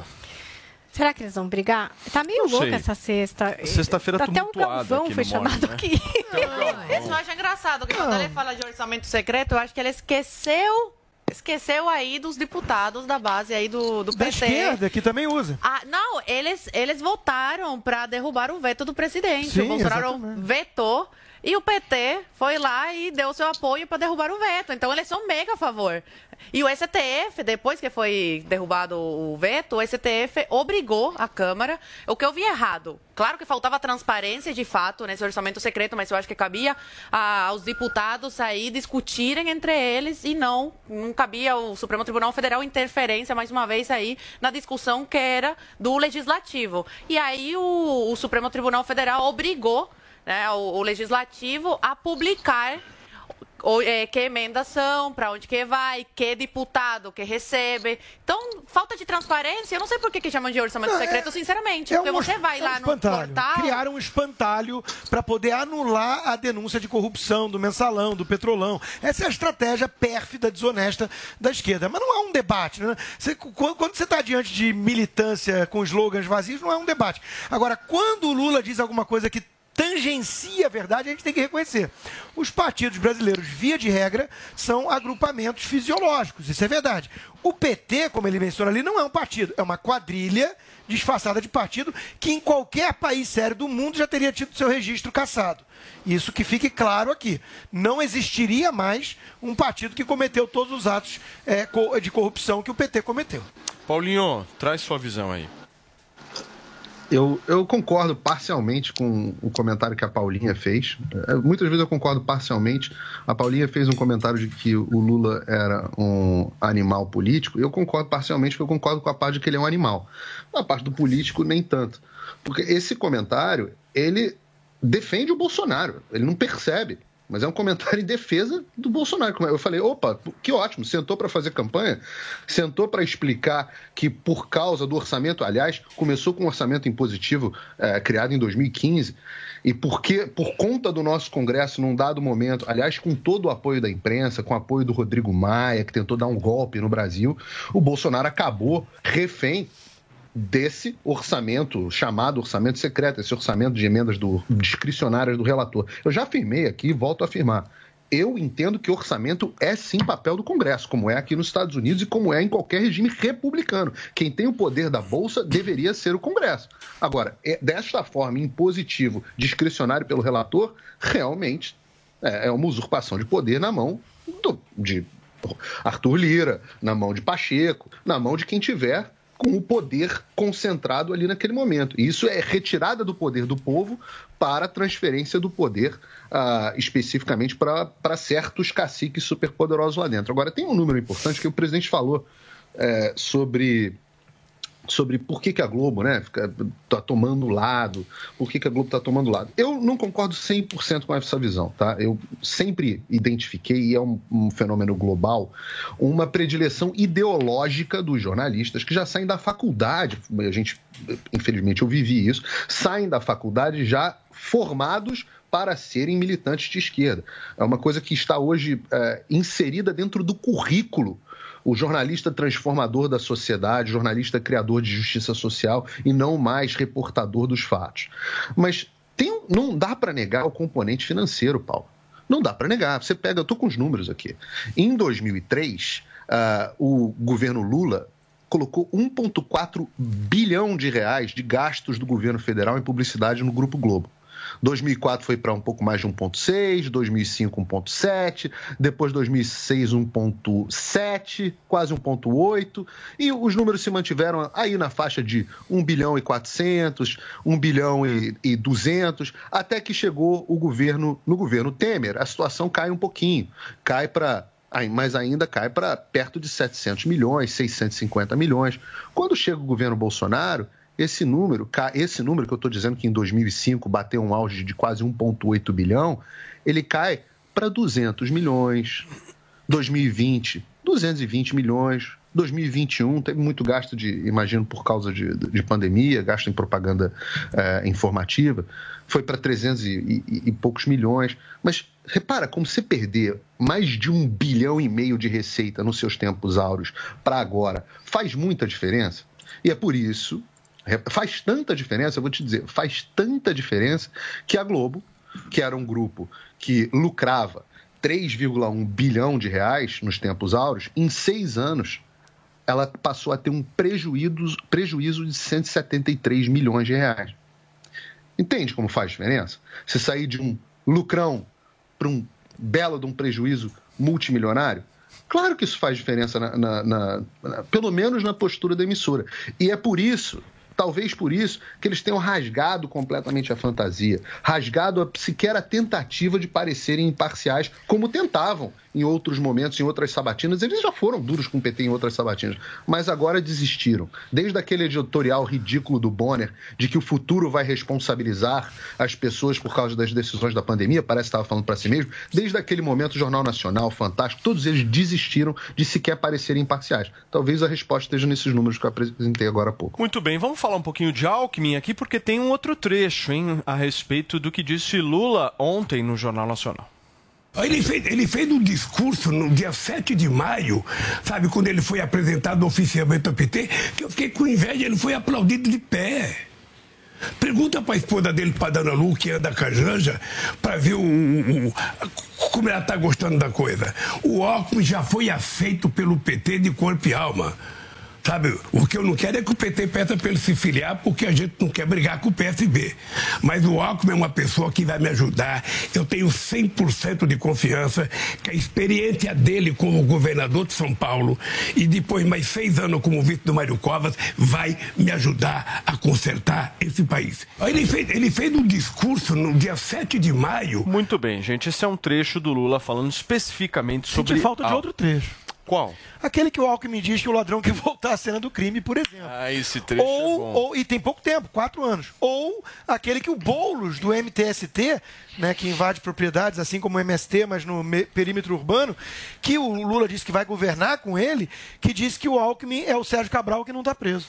E teve, teve também uma- um, um outro trecho aí, Vini, que o Lula fala Fernando mal do governo Fernando Henrique Cardoso, né? E o Alckmin É, foi com mal, ele lá, mas né? em outro momento ele Então ele também fala que assistindo. gostava dos tempos em que o PT e o PSDB faziam é, oposição um ao outro, Mas porque ele podia junto. tomar uma cerveja tranquilamente. É, isso foi o Fernando momento mais Henrique, ele importante, porque isso. revela o teatro das tesouras que os é, conservadores apontam há anos. Quer dizer, fingiam ali que havia uma grande polarização e, na verdade, era um simulacro entre a esquerda, né, para disputar quem ia ter o poder. E mesmo assim é mentira do Lula, porque o Lula demonizava os adversários tratados como inimigos, mesmo que fossem seus primos tucanos. Mesmo que fosse um cara tão esquerdista quanto ele, como era o caso do José Serra. Ele chamava de fascista os tucanos. Isso, se eu não me engano, eu não lembro se foi a Renata ou o Bonner que. Se eu não me engano, foi a Renata que falou: É, Lula, mas vocês fa- faziam esse jogo, né? Do nós Isso. contra eles. Não É, negue que vocês vocês criaram. que O Bonner- criaram o esse Bonner jogo. Quem criou o tribalismo num país, É. demonizando o adversário como inimigo mortal, foi o Lula do- e o PT. Agora, Guga, por que que o... O que que houve? Peraí, turma, porque nós temos imagens ao vivo, hein? Imagens ao vivo, eu tô parecendo o Tá Datena aqui, olha embaixo. Eu fiquei meio chocada agora. Coloca a imagem aí pra mim. Vini, porque o presidente da República tá chegando agora aqui na Jovem Pan, nos estúdios da, Jove, da Jovem Pan News. Eu quero, eu queria tanto ver o presidente da República conversar um pouquinho com o Guga Noblar, ia ser maravilhoso. Nossa, o Guga, coitado, não ia aguentar, não. Que perda Já de tá. Eu ia pegar uma pipoca. aqui. presidente Vai tem mais o que Essas fazer, pelo imagens de são Deus. ao vivo. O Bolsonaro está queria chegando ver aqui na Jovem Pan News agora, justamente por conta da participação que ele fará no Pânico de daqui a pouquinho ao meio-dia. São 11 horas e 23 minutos. Ao meio-dia, para você que está nos assistindo e não sabia, o Bolsonaro dará uma entrevista a toda a turma do, do Pânico, eh, capitaneada pelo nosso queridíssimo e gigante Emílio Surita. E é na certo? TV, né, Paulo? Na TV. Que Ah, vai você vai começar participar, ao meio-dia. O Constantino? Legal. vai Constantino participar. vai estar lá. Enfim, toda a turma lá do Pânico vai estar lá junto. Guga Noblar não vai estar, né? Enfim, faz parte. Claro da que Queria né? tanto ver ele apanhando É, faz parte da. Ai. Olha só, coloca lá a imagem, Olha raiva Vini. Volta a imagem. O Lula não aceitou Travou vir a aqui. imagem. Ai. Travou O a Lula imagem. não aceitou vir aqui. Não o Lula não aceitou fugiu. vir aqui. Mas você sabe que é uma eu, eu comentei isso aqui, Constantino, já no Morning. Eu achei legal o presidente da República aí no Jornal É. Nacional e acho que tinha que ser obrigação o Lula vir aqui. É. Eu acho que era importante. Ficar aqui não ia Quem pediu? cabeça. Paulinho Eu, pediu? O Guga, por favor. Falaram tanto de mim, né? É, o que eu tô achando interessante disso tudo é que é óbvio que ele só tem a fazer isso que eu disse, que é atacar agora os entrevistadores, já que a entrevista foi muito boa. A gente precisa dizer que os entrevistadores ajudaram. Boa pro Lula. É maravilhoso ver isso. Aí a gente está vendo aqui três, os três querendo dizer que a entrevista foi feita por esquerdistas, chamando a Rede Globo, a Rede Globo, aquela mesma que beneficiou o Collor. Essa sim eles beneficiaram na época da- da- do debate Collor e Lula e eles admitiram que beneficiaram o Collor.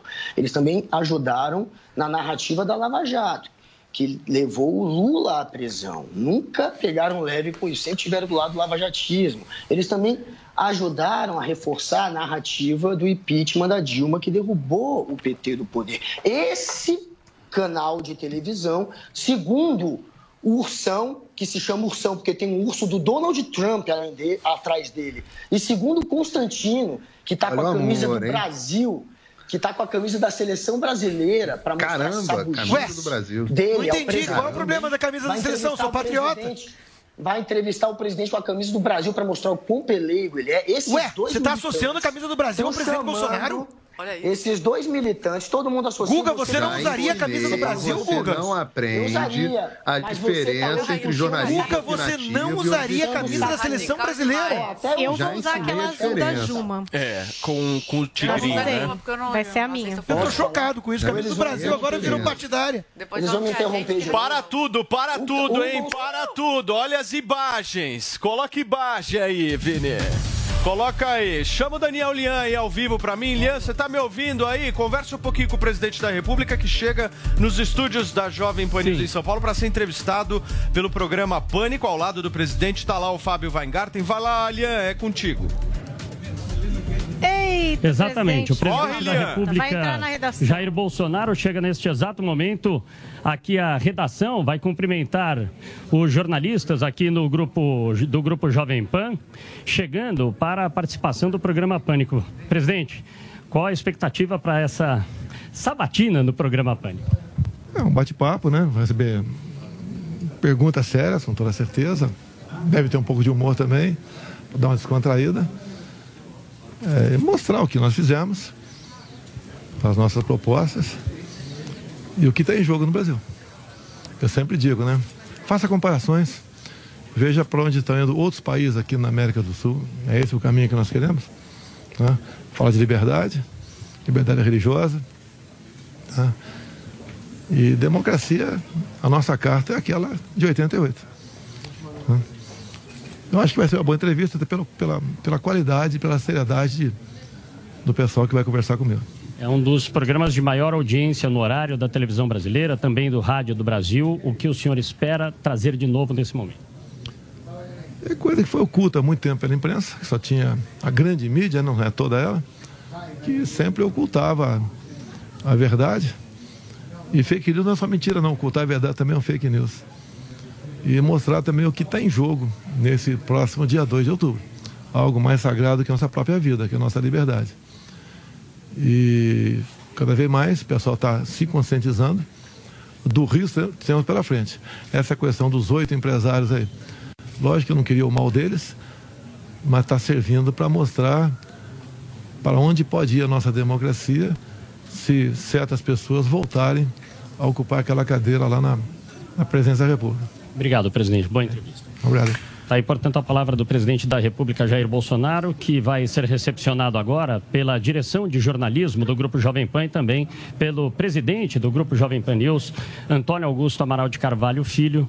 Tutinha. Ele entra neste instante na sala reservada, vai conversar aqui eh, com os colaboradores da Jovem Pan News, con- conversando agora com alguns colaboradores, e dentro de instantes descerá para o estúdio de última geração da Jovem Pan, onde é feito o programa Pânico. Agora ele tira algumas fotos aqui com colaboradores eh, do grupo Jovem Pan e dentro de alguns momentos vai descer para o estúdio de última geração para a participação do programa Pânico, onde será entrevistado pelos participantes do programa e também por comentaristas da Jovem Pan.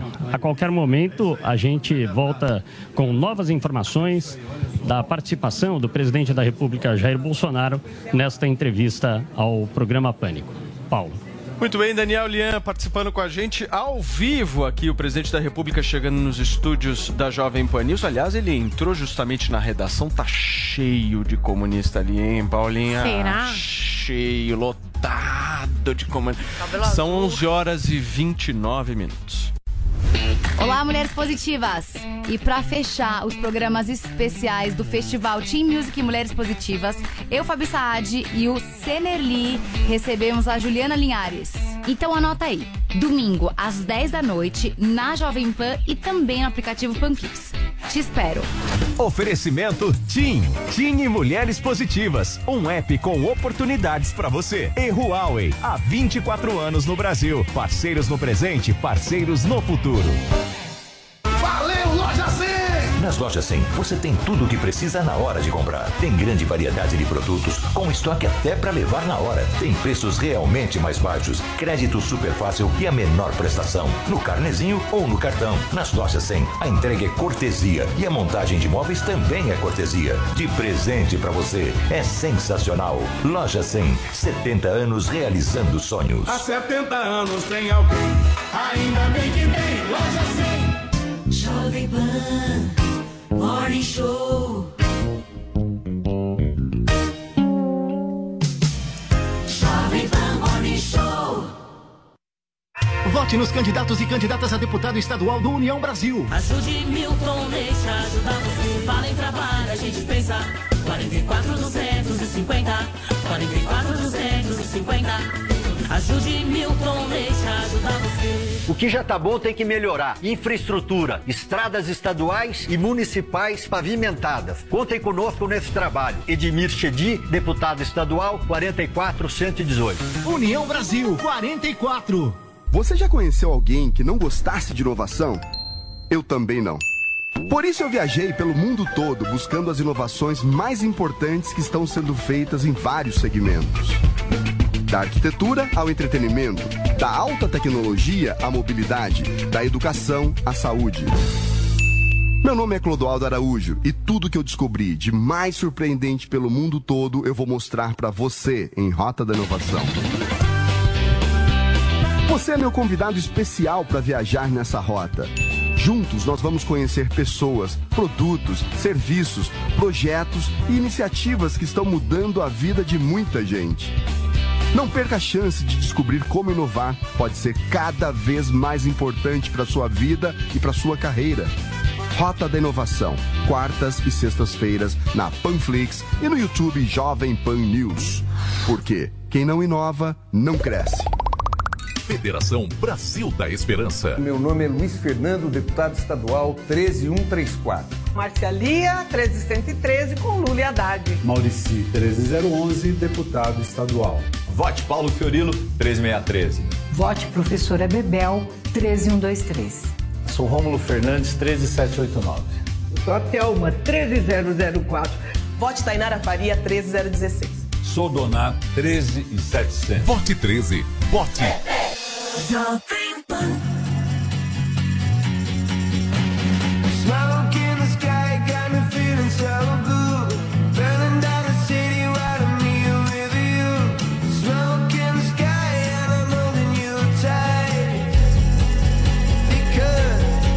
The way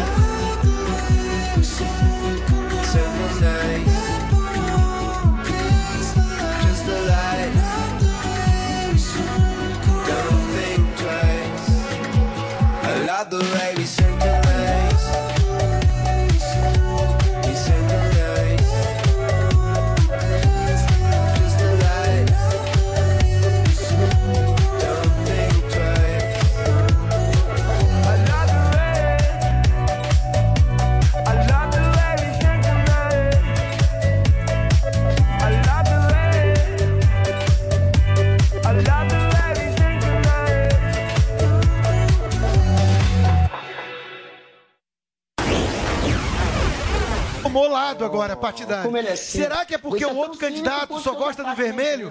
Será que é porque o outro candidato canta internacional socialista em vez do hino é nacional com a mão no coração? Olha, Será que é por isso? vermelho no jamais- Jornal Nacional Eu jamais entrevistaria alguém com o ursinho do lado ou com a camisa do Brasil. Eu acho que isso Porque você é falso. É, é um atestado falso. sabugoso. Ai, Só chamou porque de falso, gente, Porque você é falso. Você não admite o teu lado. Não, eu não admito. Você eu não um admite o teu lado, a diferença eu é não essa. tenho que ter um ursinho. Eu não sou um puxa-saco a ponto de querer ter Coloca duas o vezes. ursinho aí. Não é meu chassi. Coloca o ursinho na tela aí, Vini. Filho de peixe, peixinho é. Você é vassalinho do Bolsonaro Lula. Vamos lá. Paulinho, agora eu quero ver, hein? O que- Lula não tava Não, será que se o? Bolsonaro estavam chamasse meu pai de canalha, eu ia continuar defendendo ele ar? Turma. Não, essa é a diferença da gente. Será? Eu não, Eu não sei. Será que isso é coisa de capacho? O Bolsonaro o Lula a- me atacam. É falso. Essa é a diferença Admite o seu lado, querido. Seja verdadeiro. Você Sai do armário. Olha só. Sai do Você tá armário. maluco da cabeça? Isso, isso que vocês estão falando aí, o que o Paulo Figueiredo está falando, é muito Olha, importante pelo seguinte. três- eu nunca escondi, tá Guga. Olha o curso que eu acabei de anunciar três. aqui. Olha Eu nunca escondi cara, que eu sou um liberal é com viés conservador. Eu, eu mostro de onde eu venho. A minha implicância Você com meus pares da mídia, com a Você imprensa, é que vocês aprendem no jornal, nessas faculdades doutrinárias de jornalismo a repetir que vocês são imparciais. Eu, eu debatia com um que dizia: eu não sou esquerdista nem direitista, eu sou jornalista. E todo mundo sabe que o cara é militante petista. Então, assim, vocês escondem O um negócio evidente. Já tentei ensinar a diferença de jornalismo objetivo de para opinativo de para ele, mas ele não aprende. É Ele o- não sabe o que que é repórter e comentarista. Não, é o mofo. Não. o Guga não entende não, isso. não. Vocês estão falando sério? Sério? Já tentei mas Guga não é. Ele é educado, ele tá com o dedinho assim Mas pra não pedir a vez. Deixa ele falar também. Eu expliquei, jornalismo tá objetivo, estão- repórter é uma coisa. e comentarista comenta. opinião é outra. Vocês estão maltratando muito o Guguinha. É, não tá legal, gente. Não tá legal. meio Não tá pesado. legal. Ele, ele aqui gentilmente levantou o dedinho pra falar. Não é educado, fez Por assim. favor, Guga. Tô aqui meditando. meditando, Eles estão em pânico, gente. Tá maravilhoso. Vai ter o pânico daqui a pouco, mas quem tá em pânico hoje são os comentaristas, esses três minions do que estão hoje comentando no Morning. Porque tá ridículo os ataques que eles estão fazendo à imprensa e a mim, gritando ao mesmo tempo, desesperados. Ele não sabe, ele não sabe. Gente, é óbvio que todo mundo tem um lado, mas o lado do jornalista, na hora, inclusive, de debater um fato é passar a informação. O jornalista, mesmo que a informação vá contra a fé dele ou vá contra a convicção política, na hora até do debate, ele precisa ser fiel à realidade. Ele não pode querer ganhar no grito, ele não pode querer fazer disso uma missão para passar uma ideologia. Isso é coisa de militante, não é de jornalista. Então, quando a informação vai contra a fé ou contra a convicção, olha, olha o gritinho, olha o riso deles, de desesperado, porque eu estou pegando exatamente no ponto, que é o ponto deles, que são três torcedores. Um com o ursão do Trump, o outro com a camisa do para agradar o Bolsonaro e a outra que grita o tempo inteiro. Então, é, são três. E seu agora, machista. Eu falo assim. ponto, quando a gente pega, Ele é biano, gritar ele convive comigo, e ó, ao vivo é um negócio e por fora é É outro. muito feio o que você faz. Vocês agridem, vocês falam de família, vocês pegam baixo, vocês atuam como o Bolsonaro. Mas é isso, vocês estão hoje igual a ele, acusando o golpe, atacando a mídia, tentando desqualificar aqueles que só estão fazendo o trabalho de tentar buscar informação ao contrário de vocês três, com a Muito camisa bem. do Brasil e com o ursão do Trump. Eu tô gostando muito. Sexta-feira, esse tá clima pra legal. cima, né? Leve, Tá gostoso, super agradável. Pra gente entrar o final de semana já bem, né? É, todo mundo que tá nos sim. acompanhando. Aliás, deixa eu agradecer Sim. a altíssima audiência em todo o Brasil, tanto no rádio, na televisão, no YouTube. Muito obrigado a vocês que estão nos acompanhando por aqui. O que, que a gente vai ver agora, Vini? Mais um trecho, né? Mais um trecho agora do Lula falando sobre polarização. Daqui a pouquinho a gente se despede aqui do Constantino. A polarização ela é saudável no mundo inteiro. Polarização tem nos Estados Unidos, tem na Alemanha, tem na França, tem na Noruega, tem na Finlândia, tem em tudo quanto é lugar. Sabe, toda vez que tem mais que uma pessoa participando de alguma coisa, não tem polarização no Partido Comunista Chinês. Não tinha polarização no Partido Comunista Cubano.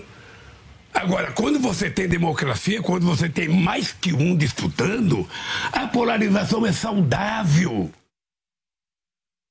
Muito bem, gente. E deixa eu me despedir aqui do nosso Rodrigo Constantino. Constantino, sei que você está com o horário apertado aí, porque ao meio-dia você vai participar da entrevista com o Bolsonaro no Pânico. Eu queria te agradecer por ter vindo no Morning hoje. E quando o Guga estiver pessoalmente, vai ser bem mais Vem, legal vem. também. Porque aí o sofá fica cheio. Não, Pode vir eu o Paulo sou- Figueiredo, a gente puxa uma cadeira, entendeu? Um grande papo. Paulo, você sabe como é que eu trato o Piperno ali nos bastidores? Eu sou um cara tranquilo, né? Eu só gosto de desmascarar militante disfarçado de jornalista imparcial. Mas foi um grande prazer participar do programa aqui, rever minha querida amiga Zoe, Paulinha, Paulo, Paulo Figueiredo e, acima de tudo, um grande abraço pelo Guga por ter divertido minha sexta. Muito bem. Paulinho, Obrigado, vamos falar, vamos falar um pouquinho de polarização aí sobre Tá essa bravo, fala só tira a do presidente. do Brasil, Peraí. tá? Peraí, tá bravo, hein? Peraí. Tá bravo. Um- é despedido. Baixo agora. Peraí, pouquinho hoje é contraditório. sexta-feira. Hoje é sexta-feira. Paulinho, por favor. É, eu achei que teve um momento que ficou fora da, da sonora, que a gente colocou agora no ar, no trecho, onde o, o Lula perguntam a ele sobre polarização e tal, e ela pergunta para ele, mas e a militância? Aí ele praticamente fala, o que ele, o que ele diz de fato é assim, ah, militância, militância do PT é que nem gado. No final ele diz isso. Então, é, é é basicamente o que ele diz. Ah, militante fica, faz qualquer coisa. Militante, o que a gente fala, ele segue. É importante que haja polarização para eu poder agitar a militância. São os momentos, uns pequenos momentos de sincericídio que acontecem no ar. Eu, eu acho. O Olavo de Carvalho tem uma frase. Tem várias frases boas, né? mas tem uma especificamente que eu gosto demais, que é o brasileiro tem dois neurônios, o contra e o a favor. E existe no brasileiro, ah, hoje o mundo está muito polarizado, mas no brasileiro existe uma visão muito maniqueísta das pessoas. E eu acho ruim, tanto quando as pessoas colocam Bolsonaro no status de mito, que não é, e portanto, por, por vários momentos aqui eu faço críticas duras à forma como ele faz articulação política, a diversas medidas que ele acaba tomando, a, medidas que ele não toma quando deveria tomar, faço questão de chamar atenção para esse problema. E, e você também tem que tratar o outro lado, você só, só demoniza não o indivíduo especificamente, mas as atitudes dele. Então, quando alguém começa a defender questões como aborto, que, questão como sexualização precoce das crianças, questões relacionadas a drogas, questões relacionadas à liberdade religiosa, questões relacionadas a, por exemplo, que um tema que me é muito caro, juristocracia e, e- e utilização das instituições políticas para perseguição das pessoas, estas ideias são muito, muito ruins. Mas não as pessoas propriamente ditas. Então, eu acho que o Constantino coloca bem no momento onde ele fala: a gente não odeia o Lula especificamente, a gente só não gosta do que ele fez com o Brasil. A gente só não gosta do que ele fez e, do, e do- e da perspectiva do que ele pode fazer com o Brasil com base não só no que ele diz, nas ideias históricas do partido e no que a esquerda vem fazendo eh, por onde quer que ela venha. Mas não é uma questão pessoal. Não existe. Eu nem conheço o Lula pessoalmente. Então, na verdade, já estive com ele pessoalmente, mas não o conheço. Não, uma pessoa que com quem eu não, não tenho nenhuma relação para dizer se gosto dele pessoalmente ou não. Então, é, polarização de ideias é importante. Polarização de pessoas, nem tanto. Fala, Cubaninha. Não, é porque eles acusam a gente de levar as coisas pro pessoal, da incitação ao, ao ódio. E é exatamente o que eles fazem, né? Eu gosto daquela frase, acuse-os do que você faz, chame-os do que você é.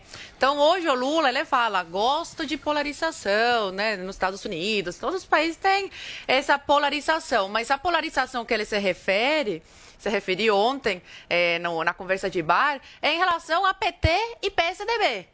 Quando é PT e Bolsonaro, aí não, a incitação ao ódio. O Bolsonaro é odioso, né? vai contra a democracia. Por quê? Porque, de fato, hoje a gente vê que temos uma oposição ao PT e ao PSDB. Antigamente, o Lula confirmou isso. Eles se davam bem por trás dos panos. Era uma falsa oposição. Era o teatro, o famoso teatro das tesouras, né? Na frente das câmeras, eles se odiavam e por trás faziam a negociata. De fato, no papel e no, no cotidiano, eles concordavam com as mesmas pautas. Hoje, o que incomoda o Lula, e por isso ele fala que incitação ao ódio, que a polarização é boa, mas não do jeito que está no Brasil, é porque hoje a gente tem, de fato, uma pessoa que vai contra toda a agenda progressista da esquerda. E eles não estão acostumados com isso. Porque se você parar para pensar e para ver e para ouvir o que o Lula fala, ele sim incita a violência, ele sim incita o ódio, ele sim não respeita essa, essa nova, direita que, que nasceu no Brasil. Porque a direita, ela estava adormecida, a direita é um bebê de colo, tá, tá aprendendo a andar agora. Então, por exemplo, quando ele fala dos, do, do, do povo ir para frente da casa dos parlamentares, isso é incitar a violência, isso é incitar, né, colocar uns contra os outros, ao invés de apaciguar, principalmente nesse ano eleitoral. Quando ele fala, vou regulamentar as, a- as mídias, e não apenas os veículos de comunicação tradicionais, como também o WhatsApp, Telegram. Isso incitação à violência, isso incitação né, contra a democracia. Então, quando você para para ver, o desespero deles faz com que eles mostrem a sua cara cada vez mais. Você quer falar, Paulinha? No meio dele fazer essa defesa, aí ele fala extrema direita, ele categoriza o, enfim, esse movimento do bolsonarismo, né? Porque quando a gente está falando de polarização hoje, a gente está falando dessa polarização do PT com o bolsonarismo. Ele chama de extrema direita. Eu queria saber se vocês concordam que é extrema direita. A Zoe falou aqui, o PSDB é esquerda também. O Paulo também faz essa defesa de que o PSDB e o PT são os dois esquerdas. Fernando Diferentes Henrique faz essa espectros, defesa. O Alckmin mostrou diferentes espectros, mas que são. Incomoda esse selo de extrema direita? É isso que eu queria entender, porque o Lula usou essa palavra aí. Depois dele fazer é direita? Extrema direita é o quê? Defender os valores da Não, não família. sei, é que ele usou essa valores- palavra, valores extrema cristãos, direita, extrema direita. Abominar Mas eu ditaduras queria como a da saber quem é a Venezuela. direita. Isso é ser extrema Não, direita não- pra ele? Eu não sei, mas é que ele usou esse termo. Eu quero saber se esse termo incomoda É porque ou esse, não. cê- cê- o que você quer falar, ô Guga? Ah, é porque eu não tô mais vendo vocês, eu tô com Ah, medo você- de ter sumido. Vocês estão me vendo? Tá, Não, nós sim, estamos- estamos nós te estamos te vendo. vendo e te que ouvindo bom, perfeitamente. Que bom, que bom, ufa. Eu achei que tinha sumido. Não, um achei que você estivesse pedindo a palavra. eu? Perfeito. Agora, Mas eu o- posso falar, Não. posso falar disso. Fala, fala, por favor. Essa questão é, da polarização, de fato, é, na época. é, primeiro, o Lula, o PT foi fez uma oposição ferrenha ao PSDB. Inacreditável alguém querer dizer que o PT fazia conchavo com o PSDB, que o PT fez. A única época que o PT, de fato, fez oposição foi ao PSDB. Já agora, ao bolsonarismo, está vindo a crítica, que está sendo uma oposição capenga. E todo mundo esperava aquela oposição do que o PT tinha feito ao PSDB. O partido que era conhecido como o partido que sabia fazer oposição antes de entrar ao poder.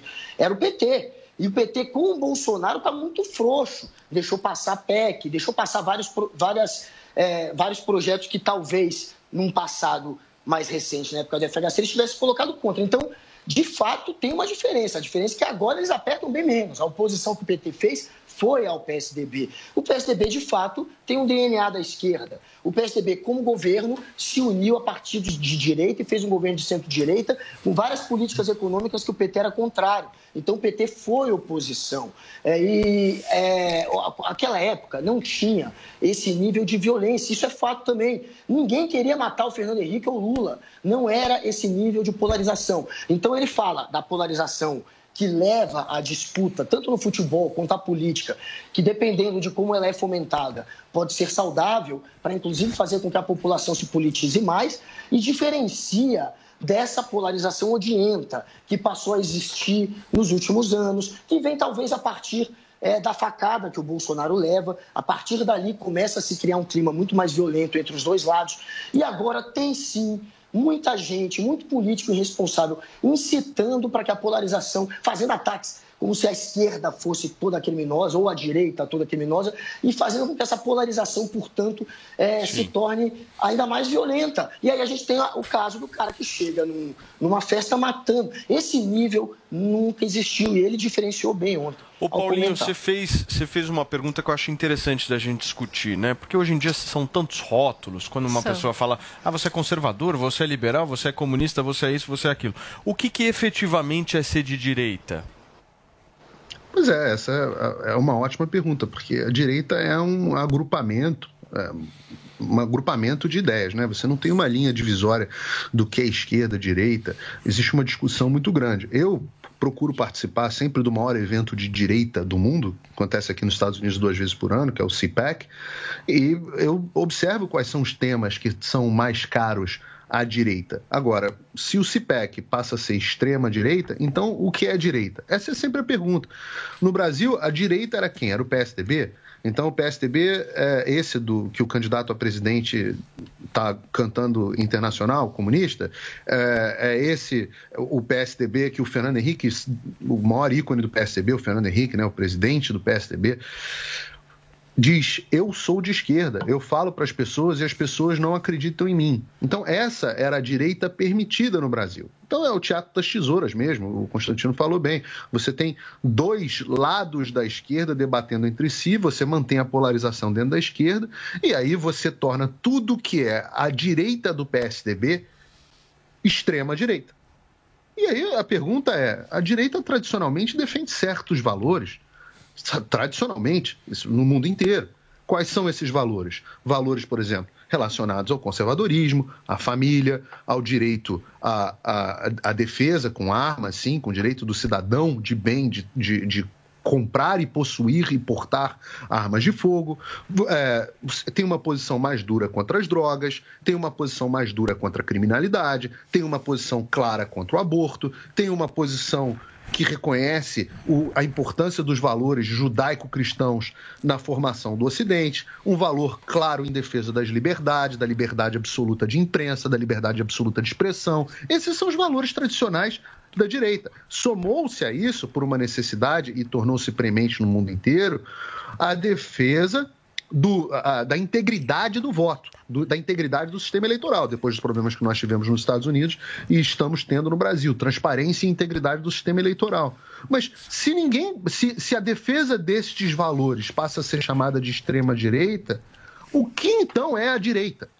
Essa é a pergunta. Ô, Paulinho, Ora, a direita Uma outra pergunta, por exemplo, ser de direita é ser bolsonarista? Porque tem algumas coisas que o Bolsonaro faz que não é bem de Mas no direita. cenário que tá, eu posso Eu te também responder essa, concordo. mas no cenário Então, que o país está hoje, mas- Figueiredo, mas- você vai concordar. não, mas peraí, calma. Não dá- não dá se pra você não você- votar no Bolsonaro, você está sendo conivente com a esquerda, Não, você não está tô- apoiando a esquerda. Zu, eu não estou dizendo da eleição desse ano. Nós estamos aqui discutindo justamente um conceito. O Paulo trouxe justamente uma visão correto, do que é o conceito efetivo. Obviamente que a política no Brasil ela tem as suas viradas, certo, Paulinha? O cara às vezes faz uma coisa um pouco mais de esquerda, faz um pouco mais de centro, dialoga aqui, dialoga aqui e tal. Mas efetivamente tem uma cartilha que é, por exemplo, ser de direita, como por exemplo o Paulo falou aqui, a questão do aborto. Ninguém que é de direita declarado vai ser favorável ao aborto. Ou eu estou errado?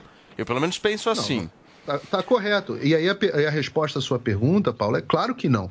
Eu, eu já falei inúmeras vezes, e eu procuro ser transparente. Você pode até dizer, Paulo, você é trampista. Eu vou, vou brincar e vou falar, não, tá bom, é, realmente eu gosto muito do Trump. Em relação ao Bolsonaro, eu faço. eu- se vocês quiserem, eu listo aqui inúmeras críticas que eu tenho ao governo Bolsonaro. Já fiz. As pessoas mais aguerridas, eu sempre brinco. A mãe da minha namorada parou de me seguir porque eu acho que eu critico demais o Bolsonaro. E, e acontece, isso é vida que segue.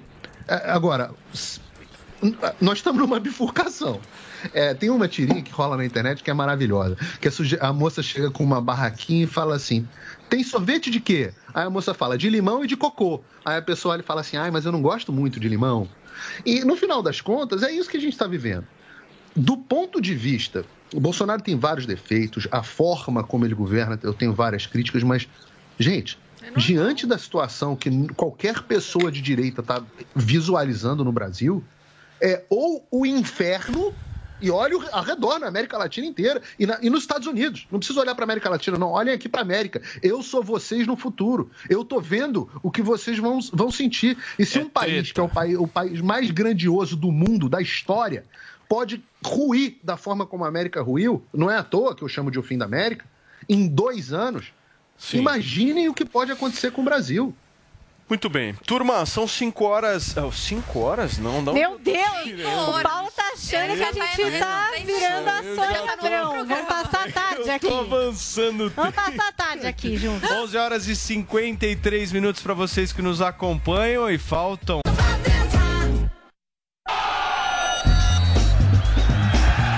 Entenda. Jovem Pan Esportes. Okay, round two. Name something that's not boring. laundry? Ooh, a book club. Computer solitaire, huh? Ah, Sorry, we were looking for Chumba Casino. That's right. ChumbaCasino.com has over 100 casino style games. Join today and play for free for your chance to redeem some serious prizes. ChumbaCasino.com. No purchase necessary. Where prohibited by law. 18 plus terms and conditions apply. See website for details.